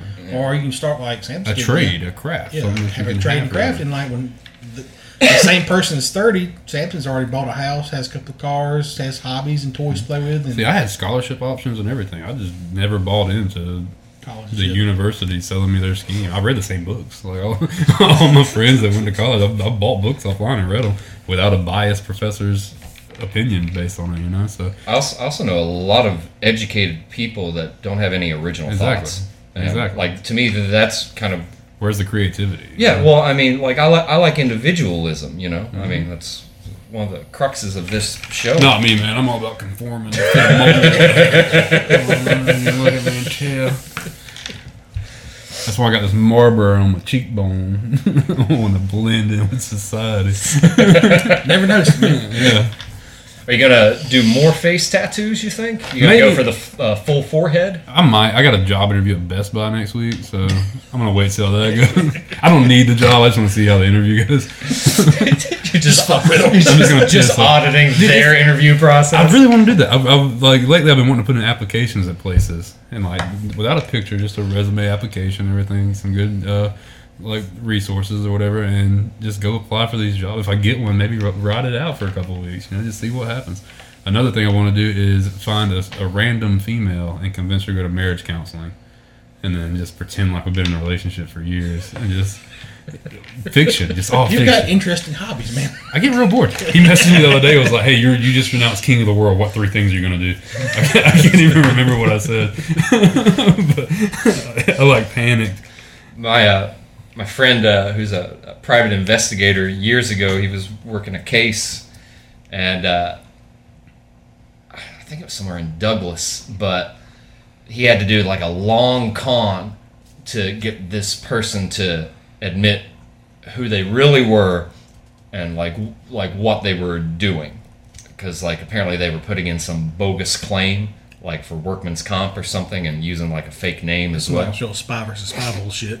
It, well, he's, he's very good at his job, but he was telling me that he and his girlfriend at the time they started going to the church where he went in Douglas and posed as this couple that had just moved to Douglas because he was a software engineer and that they were trying to find a nice good church to come to and settle down so they Tech befriend Center of Georgia, Douglas. Yeah. they they befriended him over like five weeks or something like that, and finally got him Kansas to City Shuffle. yeah, yeah got got him to uh, admit some of the stuff he had been doing, and they uh, they had on uh, on video of him admitting that uh, he was, uh, So was faking some stuff. Okay, okay. No kinky shit. Just, No, no, no, no. It was it was. I, I think it was like he had put in like a workman's comp claim for like some ridiculous amount of money, and the company was like, "We think he's he's faking it, and he has a, a history of doing this with uh, other names for other companies." let's do some research and see, Mm-hmm. Yeah, what's so popping. yeah, so they, they hired my friend to as a PI to investigate it. But yeah, I feel like I'd be really good at it. Like just infiltrating somewhere. he uh, I think you blend in. They wouldn't notice you. That'd be fun. I think you'd be fine.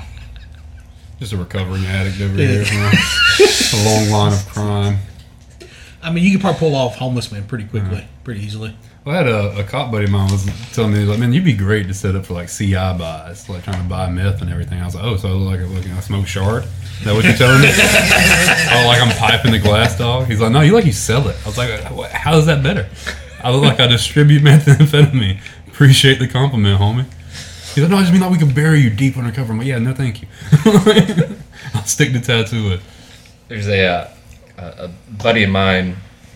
Um, he has a band, or he did. I don't know if he still has it, but it was uh, called uh, the Punk Necks, and he was a an ex-con, and he had like like these tattoos like that went like down his forehead and then underneath his eyes, and then he had some on top of his brow, and uh, they just got done playing a show, and they were staying like at uh, at my house for the night, and uh, he was talking about something about like uh, he'll have like these like you know like like like scary ass looking dudes that like come up to him after the show. They thinks that they're about to like fuck him up, and they're just like, "Hey man, I really liked your uh, Yeah. your music." I was like, "Well, like, and no disrespect, sir, but if if somebody's coming to you and they see you've got tattoos on your face, they're probably thinking you're not going to judge them for Exactly. who they are." Exactly. I deal with the same shit though. Like I see somebody with tattoos on their face, I'm like, oh, what the fuck you doing? You trying to steal my shit, you son of a bitch. I, I can read your mind. Then you wake up, you like see just you in the mirror. Yeah, I've had one ticket my whole life. I got a gun permit. I'm just like, I just imagine people seeing like, oh my god.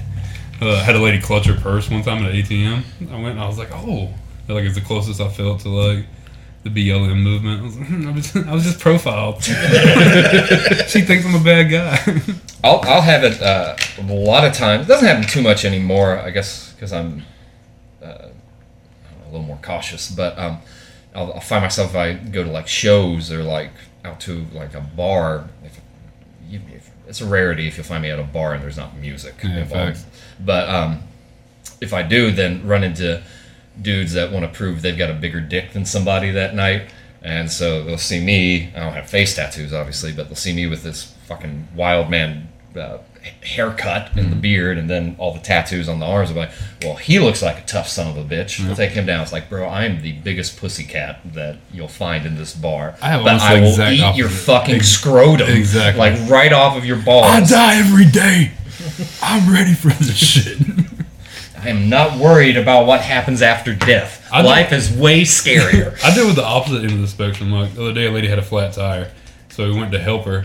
But uh, I tattoo all the cops in town. Get away from me, thug! Exactly. Well, I tattoo all the cops in town, so I called my buddy. I was like, "Hey, man," he had all the tools. I was like, "Can y'all swap this tire out for this lady? She's broke down." He said, "Yeah, we'll be there in a minute."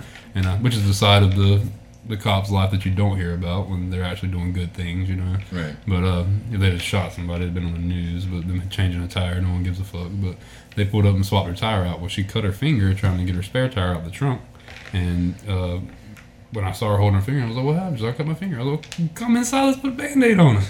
So I'm like gloved up, doctoring her finger up, wrapping a band-aid around everything. She walked out. She walked out and was talking to the receptionist up front. And uh, when I came back by, I heard her say, "He looks like he'd kill somebody, but he's such a teddy bear." And I was just like, "I just helped you out, lady. I just got you off the side of the road, stranded, and band-aided your finger." Like, Imagine from her perspective, she's there stranded. She sees this tattoo Charles bearded- Manson looking motherfucker. Like, Need any help, ma'am? oh, you cut your fingy. Let me fix that. And then a separate occurrence, a lady had a snake in her yard, so she calls and they think it's a rattlesnake. So they the, the cops asked me to come assist or whatever. So I went down the road, pulled up, and got out. It was an oak snake, nothing to worry about. So I went up and grabbed it, started biting my hand. She's like, "Oh my god, hurt. Oh no, I've been bit a thousand times, not a big deal." She's like, "Well, I want to get a picture of the snake and everything." I was like, "All right, that's fine." So I handed the snake to one of the cops.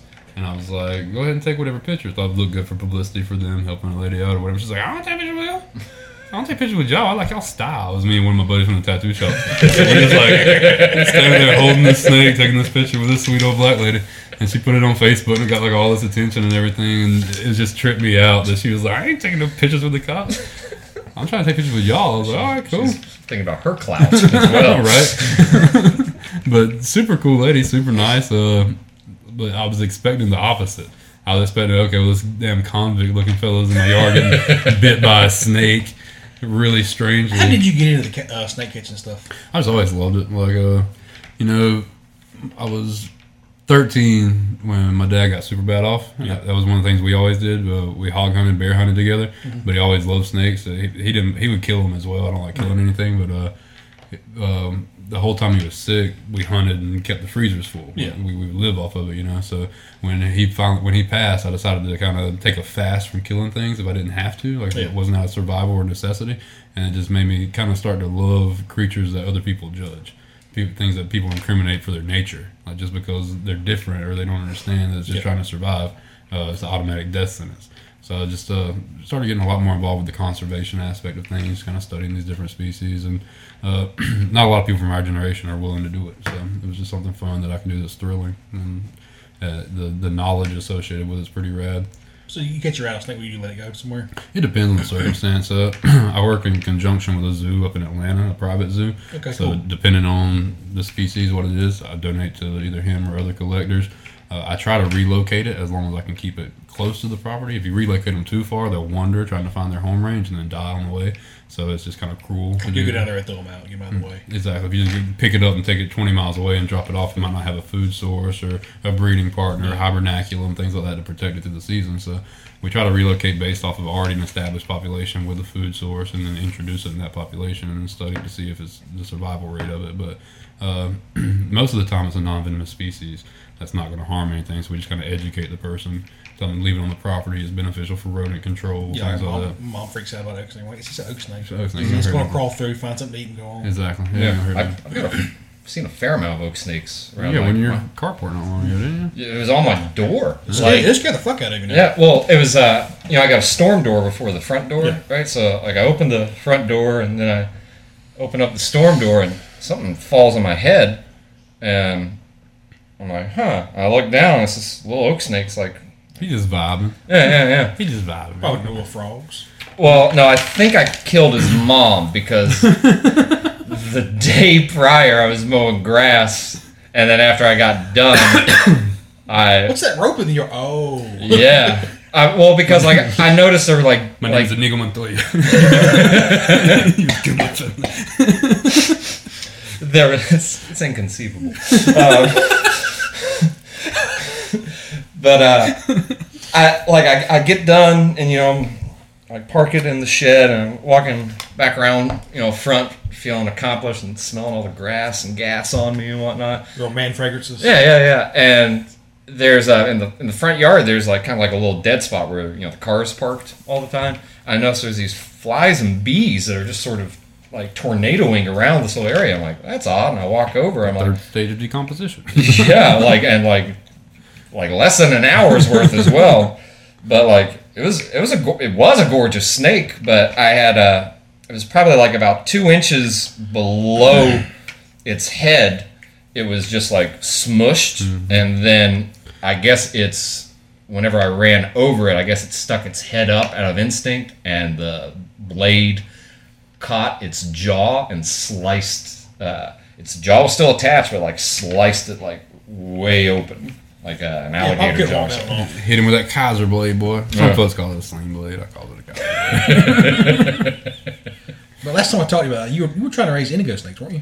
Uh, we work with a lot of people that are big in the conservation of them. So, uh, basically, what we've been doing in Lanier is trying to establish the areas that they are because most places where they exist are so heavily federally protected.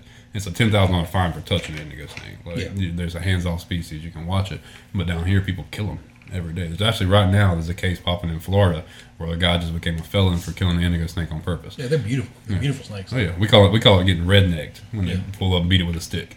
So they, they beat one to death with a stick. It had a pit, a tracking pit in it, and that they had been tracking it, monitoring over time. Found him dead. Opened the case up to find out who actually killed him, and Up there.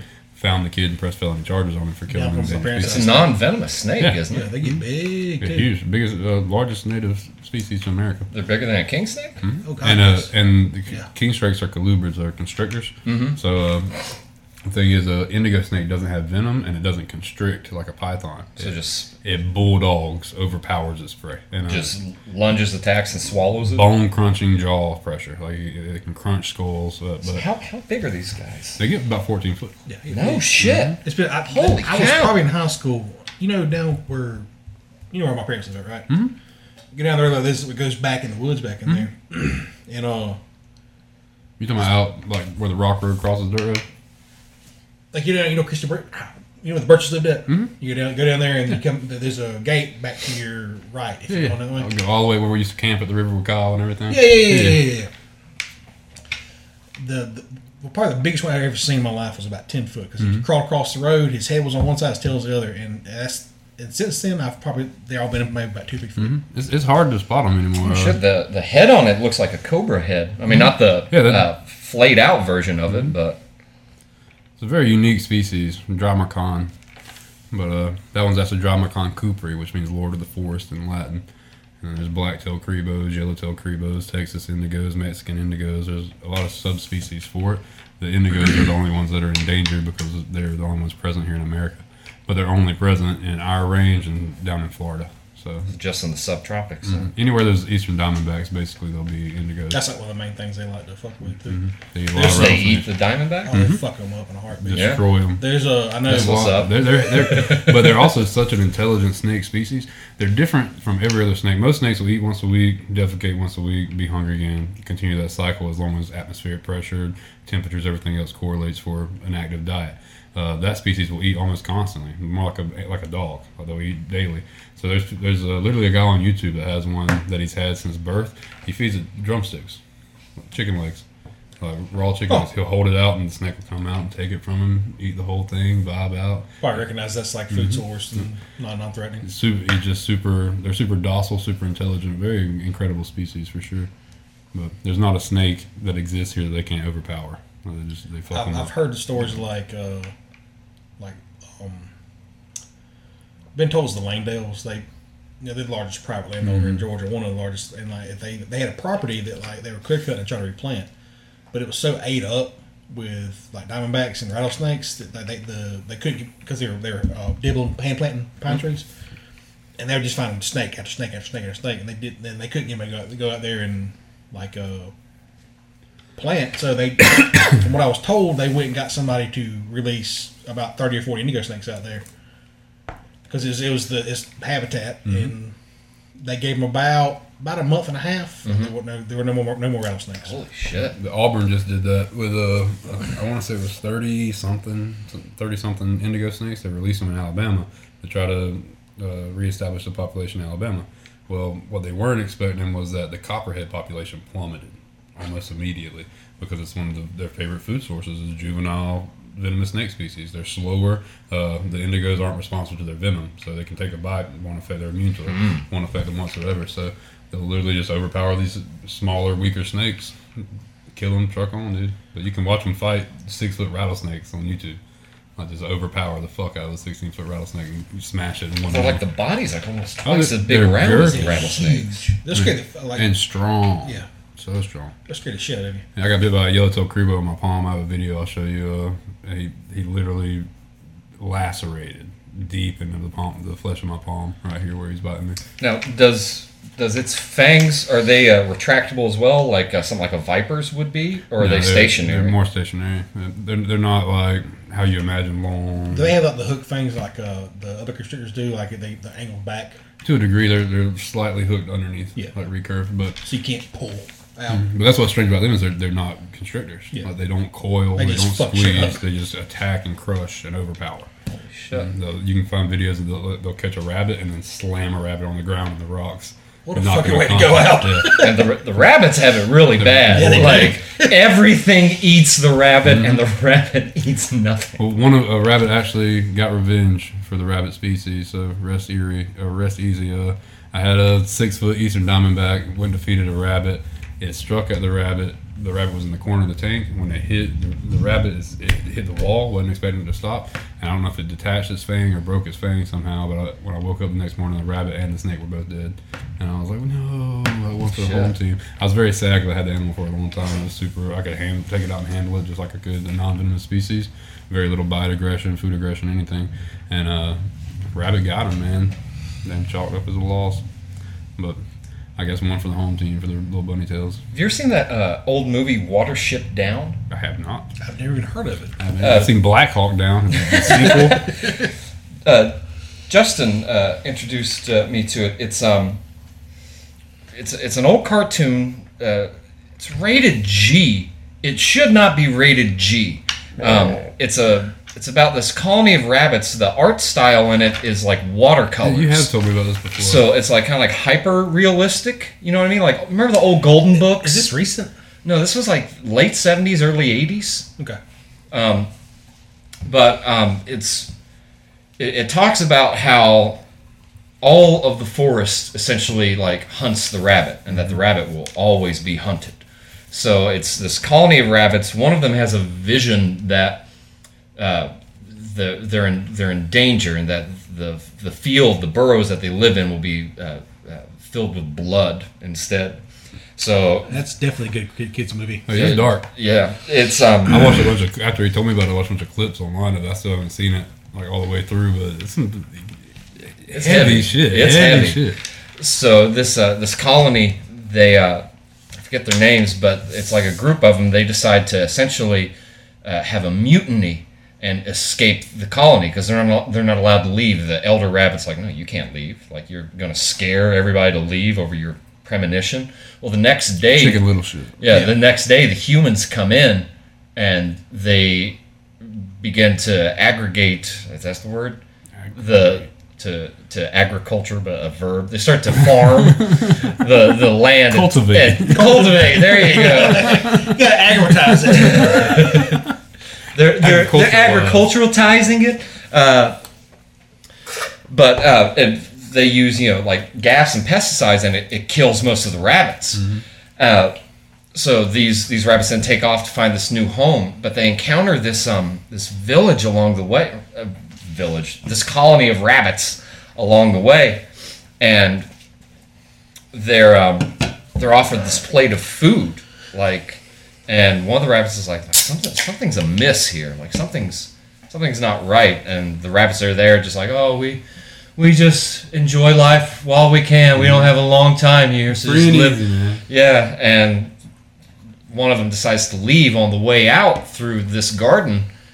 They hit a snare, and like it starts choking the rabbit, and like it's it shows like violently, like his blood vessels bursting in this rabbit, and him like gasping for like Jesus Christ. and and like the other rabbits trying to like like get the noose from the snare like off from Just around his neck. desperation. Yeah, but like What's this movie again? Watership Down. Like later on, a, there's a, a dog, like a, a, a That name that- has nothing to do with the content. no, no. Um, this dog later, like there's a this other colony of rabbits that tries to track them down because they're heretics essentially, right? For leaving the colony behind. They're, Somebody they're, a lot of fucking acid. Uh, but this they something with a farm and this dog tracks like some of the rabbits and the dog finds the rabbits in the middle of this rabbit fight where these two clans are going on and then the dog comes and starts fucking up the rabbits like it's it's a brutal fucking movie beautiful Plot but like twist, it's a dream he had in third grade. mrs elk said it was a really good story she says very imaginative Miss Curry didn't like it. but yeah it um the the the whole notion of like like Oh my bad, I didn't know you were want to drink. That. Oh no no no, it's fine. Um, but like that the you know not only are the rabbits always hunted, like in one scene, like they're just standing there and they hear like an owl or a hawk, and then one of the rabbits is just gone.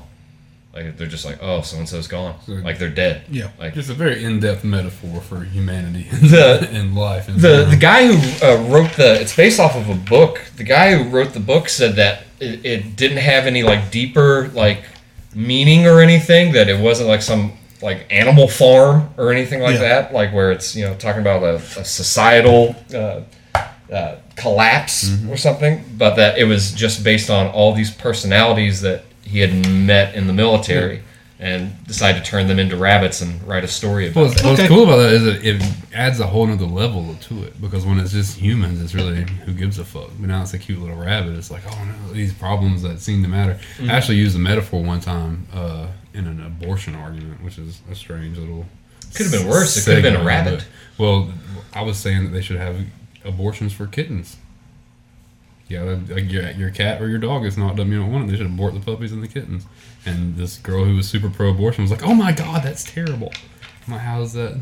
Well, it's just a cluster of cells, It's, right? it's just a cute because it's a cute creature now. Somehow it's ungodly. But It was mm-hmm. just it was just funny to me. I was like, all right, well, but just the that that shift in there, it, it shows me that he's like taking humanity and trying to make it to something that we actually have empathy towards because we have no empathy towards our own species. Mm-hmm. and it's like it's, it, it was a children's movie. Yeah. You know what I mean? Like it, it was rated G.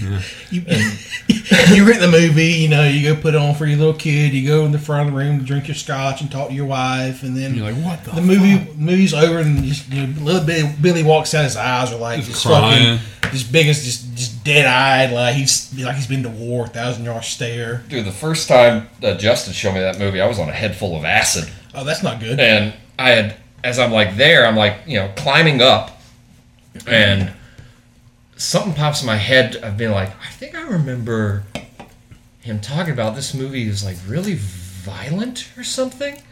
But I, I'd never seen it, so like I was like, eh, maybe I'm just mistaking it with something else. And then it's like, yeah, 20 minutes in, which in acid time it's like 20 years, Yeah. and like like the snare scene like happens, and like I'm seeing like this rabbit just like like get like killed.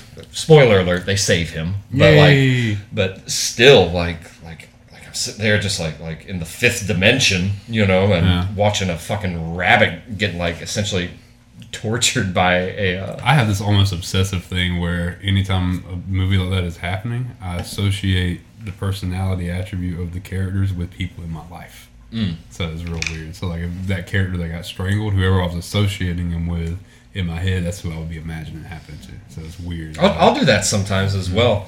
Uh, I think a lot of times it'll. Uh, a good example I, I think is uh, Michael Scott from The Office, and how I'll cringe so much because I see so much of myself okay, yeah. I can see in a character, even or even like BoJack Horseman, Yeah. or even Butters off of South Park. Like I'll find aspects of their personalities that like mm. I can identify with, and whenever they do something really wrong or cringy, I mm. just I, mm. oh I shudder, dude. then I start thinking of all the shitty, cringy things I've ever done. It's like when you make a noise your dad made when you were a kid. You're like, oh, I've become. I've become the thing I've spent the better part of 30 years hating. It's like I start thinking about like, golly, I tried to flirt with that girl when I was 15 years Yeah. old, and I just ended up farting in Just front of her repressed instead. memories come Did that really happen? What, fart in front of a girl I was trying to flirt? Yeah.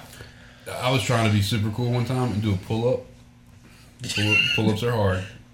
Did a pull up. Did you do the kicking kicky feet trying to get up? No, I got one. I, I got I got one up. No kipping, no cheating. Got one up. Came back down. I slipped. I fell when I hit the ground. I farted. Loud as shit. And the girl I was trying to impress was standing there, and I was like, "It happens." You I- think I'm cool now, right? I actually did that not long ago. We all went to the swamp. Uh, we were tracking some snakes out there. Got 104 snakes in one night, by the way. Holy shit. Not, not collecting, just photographing and releasing everything. Got over 100 snakes in about 12 hours. Pretty impressive. That's but- really that's part of like, like that everywhere. You don't really realize they're out there. well, this is a, a pretty restricted. It's, it's a uh, it's part of the Okefenokee, basically. So there's not a lot of development, not a lot of human contact ever goes out there, you know. But You look at the map, like what Okefenokee is. It literally it's, it spans it's like huge. It's ridiculous. Yeah. three, like- four counties, then goes into then goes into Florida. Yeah, Yeah. I've been all through it. It's, Yeah. it's a great place, beautiful area. I'd, I'd say the good chunk of southeast Georgia is just the Okefenokee Swamp. Yeah, like definitely. But uh, we bought these giant hats. We bought these cowboy hats that are like this wide. And we walked out of the little resort area that had them, we all put them on. And I turned to my friend and saw it, and I laughed so hard that I pooted, but it was like, like a long one. So just a just, just a sheer comedy gold there for a minute, you know. and I was wheezing because I was laughing so hard. So, You ever sneezed and farted oh yeah, the same fucking hurt. you ever sneeze bent over? No, I've never had that. No? No, Does that, does that happen when you stop and I- smell the roses I guess, I, something? I guess I bend over more than you guys. but uh, I was picking something up and sneezed while I was bent over, and the worst pain. Just it felt like I was lanced, like someone just stabbed me all the way through my back, and immediately documented like, "Don't do that," and I haven't since. Like I will never. Learned a. I've, I have sneezed before and been like sitting an awkward way, and then from the jolt of the sneeze, like Mm. Nut crushed, pressure? Yeah, crushed my balls. Sheer nut pressure, man. Oh my god! It's a whole problem.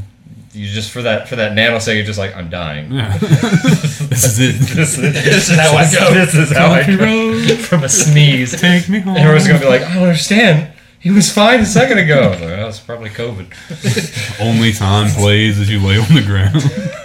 Who can stand the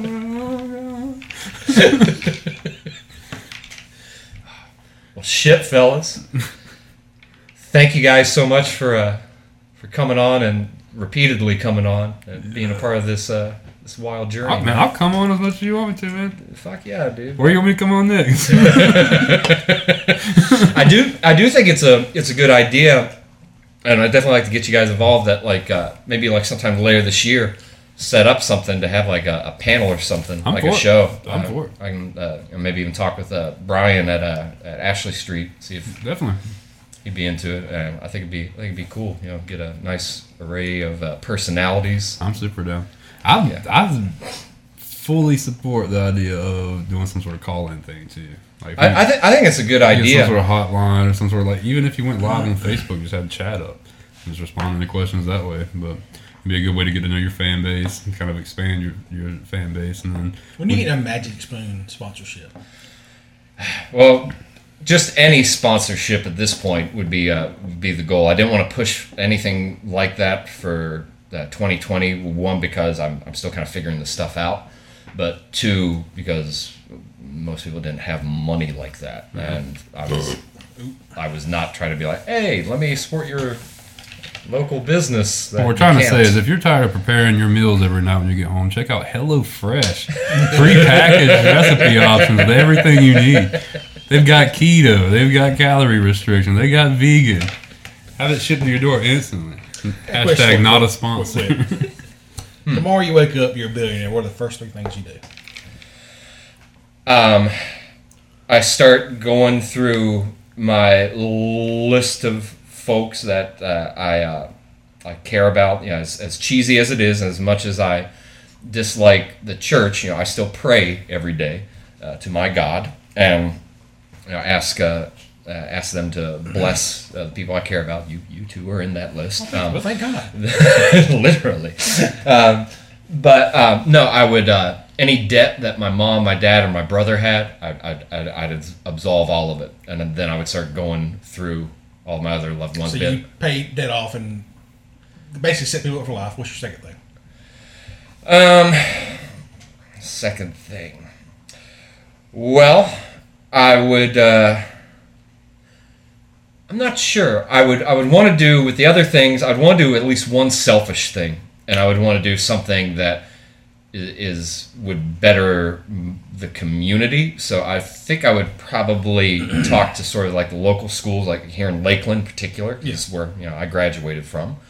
Uh, Prestigious high school in Georgia. Yeah. yeah, yeah. Well, I wouldn't change it, you know. Um, but I, I would kind of figure out like the, these areas I care about, you know, the greater Valdosta area. Be like, like, well, what, what do we, what do we need to help other people? Yeah.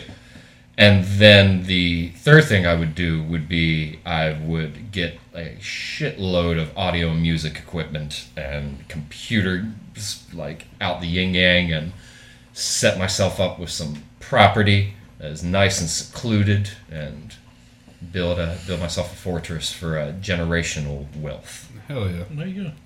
I would blow up and act like I don't know nobody. Samson.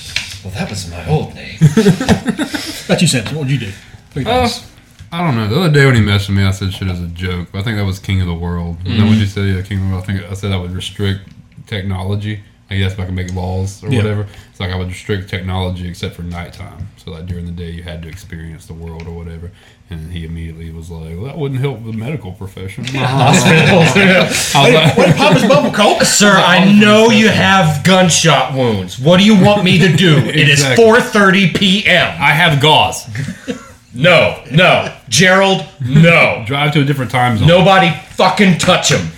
And then my second one was I would create a federally funded program to make midget seeing eye dogs. So that That would probably be a little problematic. I don't think so. I think little people struggle to find employment, and then blind people struggle talking to a fucking dog. So it would allow the ability to communicate. Like, what's the benefits package on being a midget seeing eye dog? Bank, bro.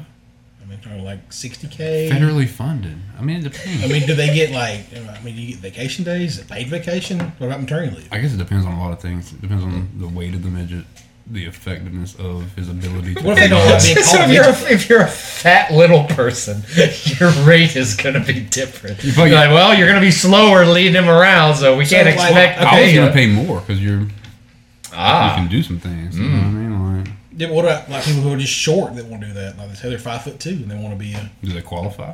I mean, what's what's the cutoff? I think it's 411. Do you qualify for the the farmers grant that's coming around right now? I would like to know what this farmer's grant is. Would you tell Uh, me about it's it? it's uh, mostly for African American farmers. Yeah, they've been doing it for a while. Yeah. Yeah, that's nothing new. Mm, That's what I'm saying. Do you qualify for that? Um, Nope. does it look like a call? What, what, So, same answer for the short people that aren't quite midgets. like, you don't But get if, the but if you had all this money, If I had all the money, let's see what I do. I'd probably invest in a lot of land for sure, but we know I'm very. I feel like, would you go like find like some land that juts up to Okefenokee, like thousand acres? probably something like that. And put a Yeah. house or like Grand in the middle? Bay, you know, somewhere, somewhere that's iconic to me, Yeah. where I could where I could do that. Uh, another that I'd probably do is, I don't want to I don't want to come off as a commune because it wouldn't be a commune, but I would buy a lot of property that already either set up for uh, rental or whatever, and provide housing for people out there. So the same thing like you would. I want them to be like, well, hey, your place to live Kind of like, like an artistic freedom place Yeah. to Yeah. do what you want to. found a town essentially. Exactly. Like, it's just established a living area where That's one of the cool things about America. Like, if you've got enough money to buy some acreage, you can go in there, and as long as you're not like fucking kids or No selling drugs, you're no good. felony stuff, you can really do what you want. to. whatever you Yeah. want. There, there was someplace we went to on family vacation when I was like 12 or 13. There's someplace in Florida that they built a town like in the 90s. Yeah. Like it was just like folks got together with their money and just Mm-hmm. like, eh, we want to build a city. So they decided to build a small town. and they There's did. a, a group of African American people doing that in Georgia. They're building a, a, bla- a black and white town, and like ah, that's great. Go for it. Run it. Right. Right there. That's my thing. I Who's want, wrong? I want to build a place that people I care about can live the rest of their life without worry, more or less. If that makes sense. Like if I could afford to run it, afford to sink into it, then I'd want somewhere my grandma could finish her life without having to rely on other things, knowing everything's taken care of. Same thing with Yeah. my mom. You know, I don't want to be able to raise her grandkids, spend time with her loved ones without having to worry about oh light bill, Yeah, worries rent, pretty all much. shit. Exactly. I would just take care of that. But as far as like actually like like selfish stuff, I can't think of anything. Like, I'd, Yeah, I'd be the same person. You know? I asked, I asked that because that's something I've been like running through my mind lately. It started with that, that GameStop and like stock bump, like how like you know you had people that as a joke bought a thousand shares last Accident, summer accidentally got rich. Yeah. and got rich. It's like, well, what would I do if I just woke up one night and I was like had fuck you upon fuck you money? Mm-hmm. And like I, I, my whole thing was that I would just die with none of it. I, I wouldn't keep it. Like I'd let it all go. Like I would make sure I through paid. it. I'd make sure I paid my debts off. Make sure my family's fine. And the rest, I'd probably put no like a trust somewhere and to here give this to people. That's, that, that's my thing. Is I, I guess because I didn't inherit anything, Yeah. I'd want something to leave. If that makes Mm-hmm. sense. like start like a tr- like- like a, fu- um, a trust fund that like helps like poor communities and like injects money into black owned businesses and or like you know I think whatever. You, you wouldn't know that I had money. Yeah, exactly. I, I'd still be driving the same shit. Like I could afford something fancy now. I'm not a fancy person. You know what I mean? Yeah, I, I'd probably get like a new truck. Oh. That's about as flashy, I think, as I, I would want to get. You know what I mean? I would. I I would would be afraid that amount of money would like if you let it, it will would change corrupt you, you for corrupt sure. you. Yeah. yeah. I guess it depends on the type of person you are. Because like, if you have an addictive personality when it comes to attention or anything else other than, of course, that's what, where you're going to invest the money. You know? Yeah. But my thing is like, I don't know. I, I like being off the radar. I like doing really knowing what I'm doing, what I'm up to, anything else like that. So if I had a billion, I feel like I'd be the same way. Mm-hmm. I'd still be like, "Oh, what's up, man? How you doing good?" You know. Now, if you were in a bind or needed help, then fuck yeah, I'll help you. You know. But I'm not just gonna be advertising my wealth like that. If that makes sense. Uh-uh. I don't like like I'm not I don't vibe the rapper. I wouldn't buy a two hundred fifty thousand dollar diamond. You know what I mean? Like no chain. They put it in your head. Yeah. Well, that's actually referencing Lil Uzi Vert. I don't know if y'all follow Yeah. this. Yeah.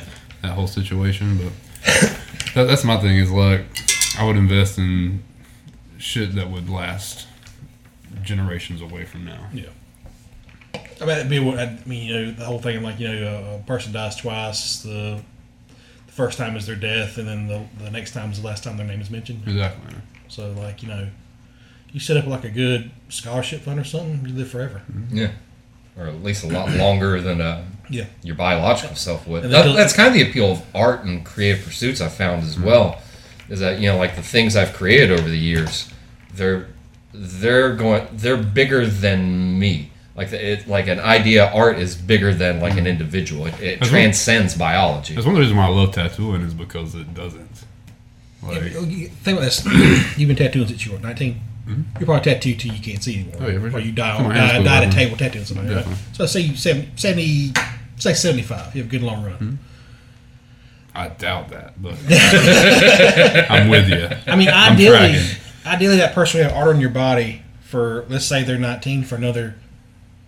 By then, they'll probably live to, I mean, 100 to be an average age. Well, if I'm still tattooing at 75 and I tattoo a 19 year old, yeah, I mean, that, they're, they're, it'll you'll last 100 years after I, or 80 Yeah, years like after I die. uh, but when I got that done at ADL, and the guy names was uh, Samson Bennett. He they like snakes. The people like you know, it might not mean anything to. I mean, your family would be probably dead gone at that point, but like, you know, I mean, even- by the time they're they're on the way out, like no one. That Well, I, I go through that now. People tell me stories about my dad. Yeah, Uh, one time I was in the woods in Fargo and my dog got cut by a hog and your dad set him up for me and sat there talking to me, whatever. Like, that, shit, "Oh, that, that shit's always that's nice. awesome. Hell yeah. you know what I mean? Like, just, weird little stories like that. It just mean a lot because you don't Yeah, have a lot like, you know, I, you know, my dad's not. He's not doing the best, but he'll be he'll be gone one day. And then like I was thinking, that this is I always think about like weird shit. Like there's a like you know there's a time of your parents before you're born who they're completely different people than after you're born, Oh, yeah. and you will never know that you will never know that person ever in your life. You only know from the time that you you Mm-hmm. You'll get you'll get glimpses of it Of- through who the through were. the stories of their loved ones. Yeah. Yeah.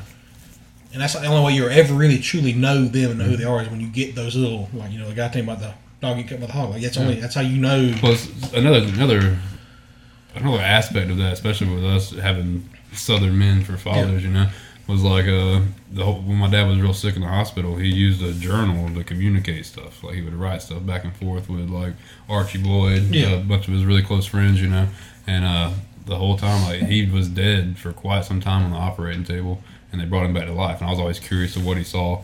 And then one day he started like telling me about it. Said that there was a tunnel and there was a light at the other end.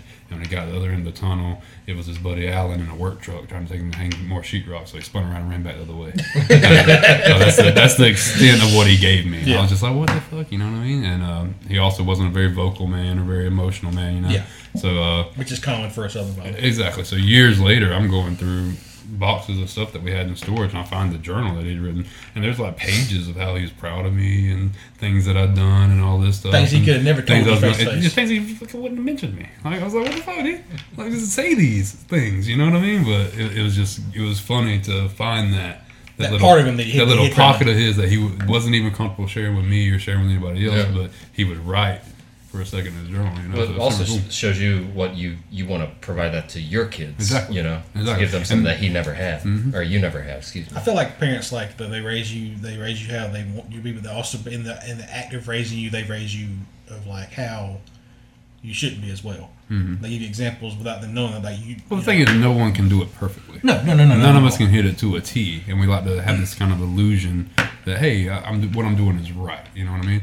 But what that creates is the implications that the other ways are wrong. Mm-hmm. So now in your head, well, my parents raised me wrong. My parents did this wrong, did this wrong. It's like no, they did the, the best of their ability at the time. Like Nobody knows what the fuck they're doing. No one knows. Yeah, yeah, when you that's something. I, I, that's what adulthood is: is realizing that no one has any clue No, what the fuck's fucking going clue. on. Like you got earlier, when your parents are raising you, they're actually they're grown up too. They don't know what the fuck they want to do. Mm-hmm. Yeah. They got this little shit that is they used to feed every night, but they're trying to figure out what the hell they would still want to do with their life. Yeah, Mm-hmm. And it's you, in, you raising yourself while you're raising another person. It's it's a weird concept when you realize when you realize Exactly. that when you become an adult, you realize that your parents were well, you at the same fucking age. Yeah. Well, also they have the inability to see who you are because you're six. You know Yeah. what I mean? Yeah. So it's like I, I look at my kids and I'm like, okay, well that's cool, but they're gonna be completely different people by the time they're 16, 17 years old. oh yeah. So the whole approach will have to change, and uh, we're such different creatures. And uh, I don't want to get started too deep in this because we're drawing to a conclusion here. But uh, part of what I was saying with the animals, how I keep animals, one of the reasons why I love the rattlesnakes and things is because of how temperamental they are. If the temperature is a little bit off, then they're, They're not, they're not healthy. know? being. Uh, we took two two boa constrictors from the same clutch. And the clutch is a litter. Yeah. The same litter. And we took one of them and we put it in a, a, a enclosure that was 86 degrees and 100% humidity. And uh, it would go through night cycles, day cycles, and the light would change, all that stuff. But the temperature and the humidity stayed on an average. he was super docile, ate perfect. We could take him out, play with him. Uh, he grew to a healthy weight. Uh, he, he would have been obese if we would have allowed it. He was so just that comfortable, you know. And then we took his sibling and put it in an enclosure that was a little bit hotter, a little lower humidity. And what we noticed is that just that little bit of temperature increase created a more active snake. It had more energy all the time, make it move a lot more. So it stayed lean. It wouldn't pack any weight. It was super aggressive to human hands, super aggressive when you were feeding it and everything else. All because of that one little conditional change, just that little bit of increased temperature. And uh, I use it as a metaphor with us because let the air go out in the middle of July. Oh. Watch everybody get pissed. Yeah. Like just that little thing. So, uh, just by jumping to a conclusion right there, you can see how temperamental animals we are. And now, when it comes to humans, every single human has a different personality, just like animals have different personalities. So, like working with my with my kids, uh, my oldest son, he's uh, not as active. He doesn't like being outdoors as much. He loves uh, like video games, puzzles, things like that. Super great in school, gets Yeah. every award he can get, performs great, super respectful, yes sir, all that stuff. My son Noah is an entirely different creature. He is 90 miles an hour like I am. He's still super smart, still super respectful, but he wants to be moving. He wants to do things and everything else. Be outside doing If I shit. tried to raise both of them the same way, it would be like taking a parrot and putting it in a fish tank and feeding it fish food. You see what I'm saying? It- it's gonna die. That- that's the truth of it. That is So- a beautiful analogy. and, and it's, it's so accurate. So uh, I, I learned like with Noah, with my my middle child, he doesn't really like meat. I'll cook pork chops and everything else. Everybody else will be so excited. He'd rather have peanut butter and jelly sandwich. Occasionally he'll eat hot dogs, chicken nuggets, or whatever. But he really is more naturally a vegan, which is hard for me to understand because I'm a carnivore to the core. So uh, it would be wrong of me to try to force him to be the same creature I am. So if that's what he wants to be, I respect that. I allow it. Uh, a friend of mine told me one day because Max is a little chubby, my ten year old. A friend of mine told me I should beat his ass and make him play sports so he can get in shape. I was like, man, I'll fucking beat your eyes shut every time I how to raise my kid. What's wrong with him? You know what I mean? Like he don't fine want, he don't want to play football. I don't give a fuck. Yeah, Like if he don't raise play- your kid how Exactly. you want to raise it. if you have to live some sort of cycle because you didn't succeed in high school at sports, so now you're Yeah. forcing your child to run laps There's every so day much of so that. that you can have some sort of gratis, gratification from you his fix your, success. you can fix the mistakes you made. Exactly. Yeah, That's, that's living, all you, living you're, vicariously through you're going to make him not only hate physical activity but hate you eventually. Mm-hmm. know? So when it comes to my kids, I support whatever they whatever they support. You know, and uh, I've learned it throughout my past. Uh, I've, I've dated this girl a while back, and uh, she uh, was kind of everyone thought she was a snob. Everyone thought that she was uh, cocky. She had uh, get thousands of likes on her Instagram pictures, everything else like that, and uh, outward appearance just always regal. Always had this kind of appearance of elegance and everything else. Everyone uh, just looked at her in that way, and the more I got to know her, the more I realized that that wasn't her true nature, and I started trying to figure out why we, we would clash a little bit. I would come home from work, be excited, ready to chill, and it would kind of like my energy would almost push her away.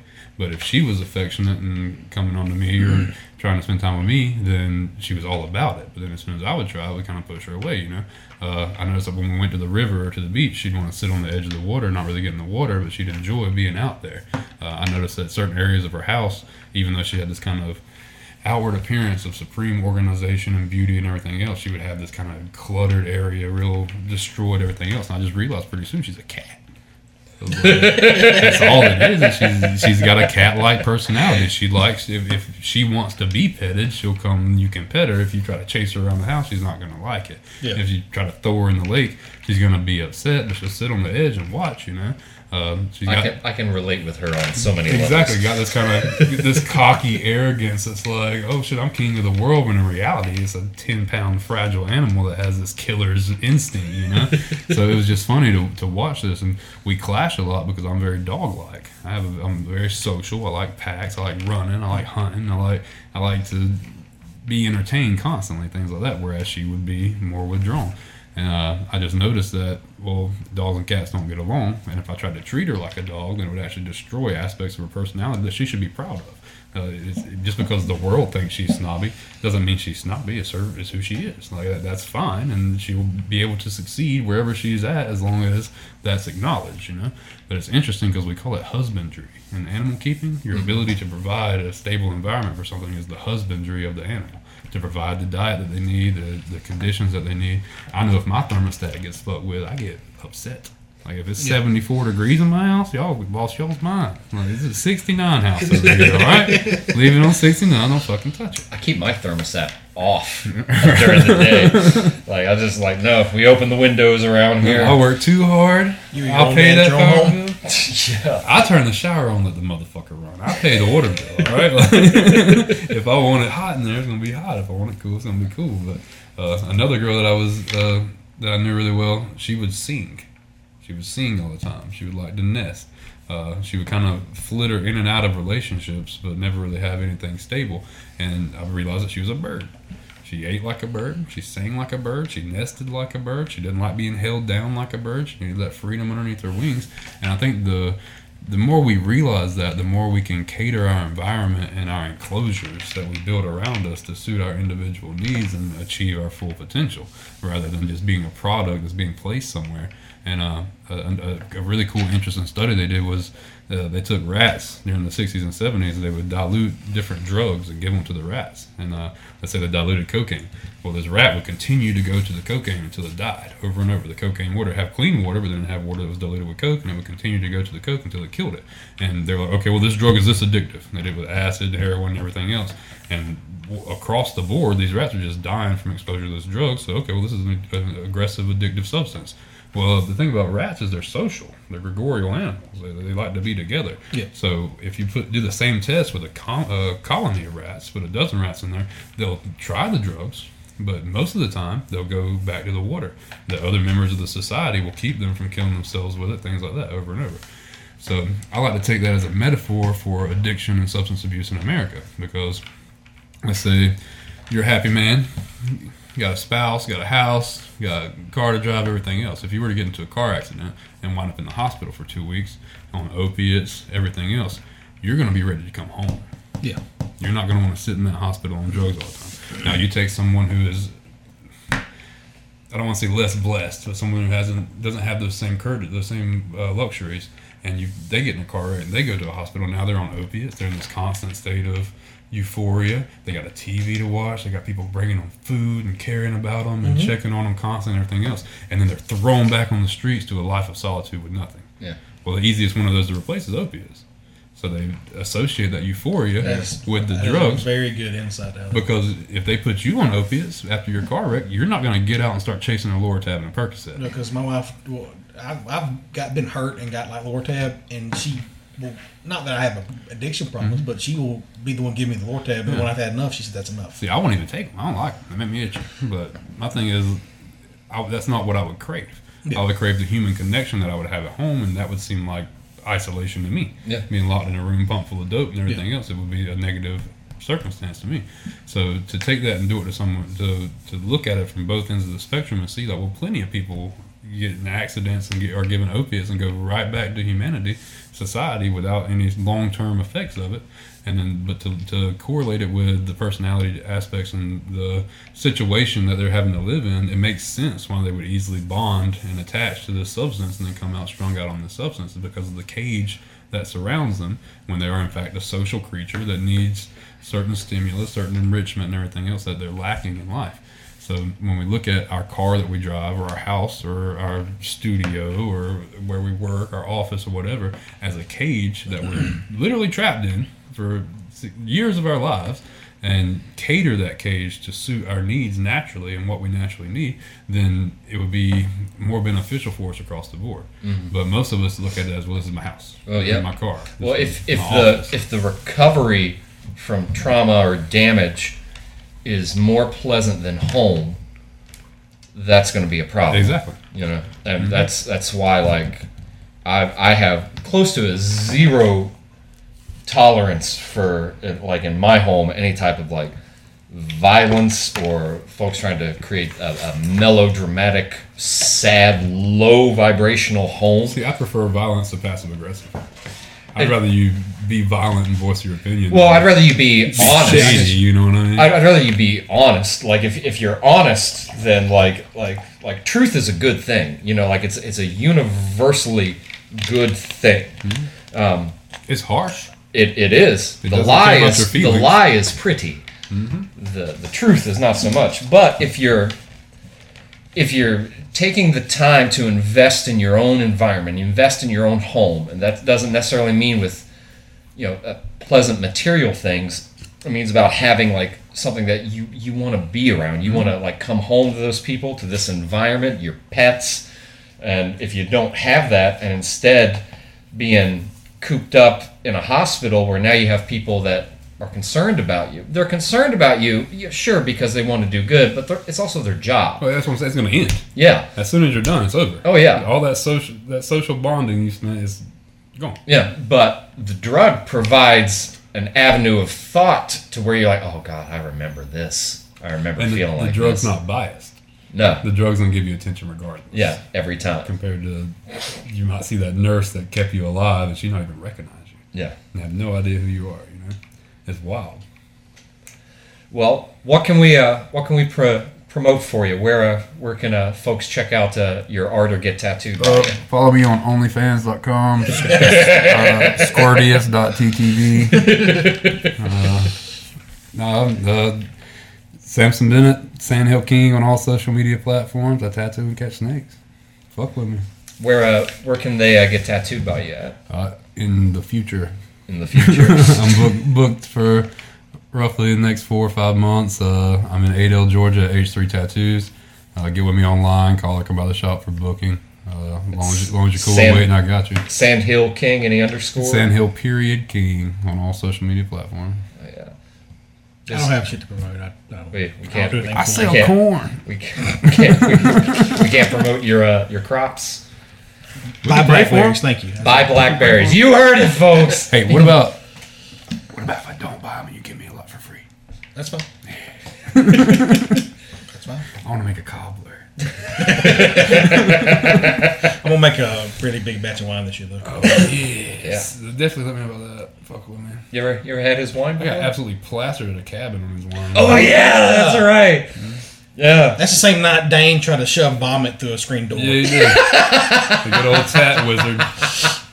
He brought me along as a tag along and gave me no sort of idea who was going to be there. Dude, I was I saw you guys. tripping I was like, hard. oh yeah. I was tripping so hard I that know, night. It was fun. Then you and Dave brought out like like an AK and like some other guns and my uh, That was a good night. my Fantastic night. our, our buddy I'll leave I'll leave his his name out because he was tripping as well. But he comes up to uh, comes up to me. He's like, "They've got guns." Dane brought guns in a I stranger. was like, I was like, yeah. I was like, that's that's fine. He's like, well, you, you said we should be around guns. I'm like, well, yeah, you you shouldn't touch one. Yeah, don't fuck with it. like, especially if you're They're uncomfortable. I remember, I, I tried to sh- uh, uh, shoot. What was it like? Uh, uh, we had some jugs tied to a string. Yep. We threw in the river for target practice. Which we But- retrieved later for the wildlife station. Oh yeah, of Yeah. course, of course. We swam down the river. It was cold. We got Yeah. it. But I'm there. I'm like, you know, pointing this like little nine millimeter, and I just see like the jug just going side to side. so I'm like, all right, fire off one shot, and it's like three feet away from it. Like, oh, I'm done. You sure scared the share of that jug. I, suc- I secede. well, I think it was I think it was you who came up. You I was like, oh, you want to fire the AK? I was like, I do not. That was like oh, that was thirteen. yeah. That was a long time ago. Yeah. It was. Yeah, that's that was uh, that was uh, well, I mean Ryan was still Yeah, alive. was gonna say Fitton was there. Yeah, I remember we were all on the, the bottom deck of the cabin, and like Ryan's there trying to load a gun up to shoot it, bl- blitzed out of his mind, drunk, and we're like, Ryan, just put it down, just leave it alone. Nah, I got it. It was a good time. Yeah. And then someone gave me a jar of blackberry wine, and I drank all of it. I paid for it the I next was day. trash. I left. Y'all were staying. I was like, yeah, bye. you guys are cool and all, but fuck I had a this. 48 quart, uh, 48 quart cooler full of homemade blackberry wine. yeah. I I think it was all gone that night. It made a mean bubble bath. I will say that. Like when I got home, I soaked in the tub, boy. It was so good, just marinating. I, I remember I was I reserved a spot because I wasn't going to sleep on the floor. I knew that because I was like I'm going to reserve one of these beds that are back here. I think I think Ryan, I think maybe Dane were, were the other people that was like on the floor. 'Cause, yeah, Dane said he woke up, didn't know where he was, but had to puke. Yep. so he just stood up.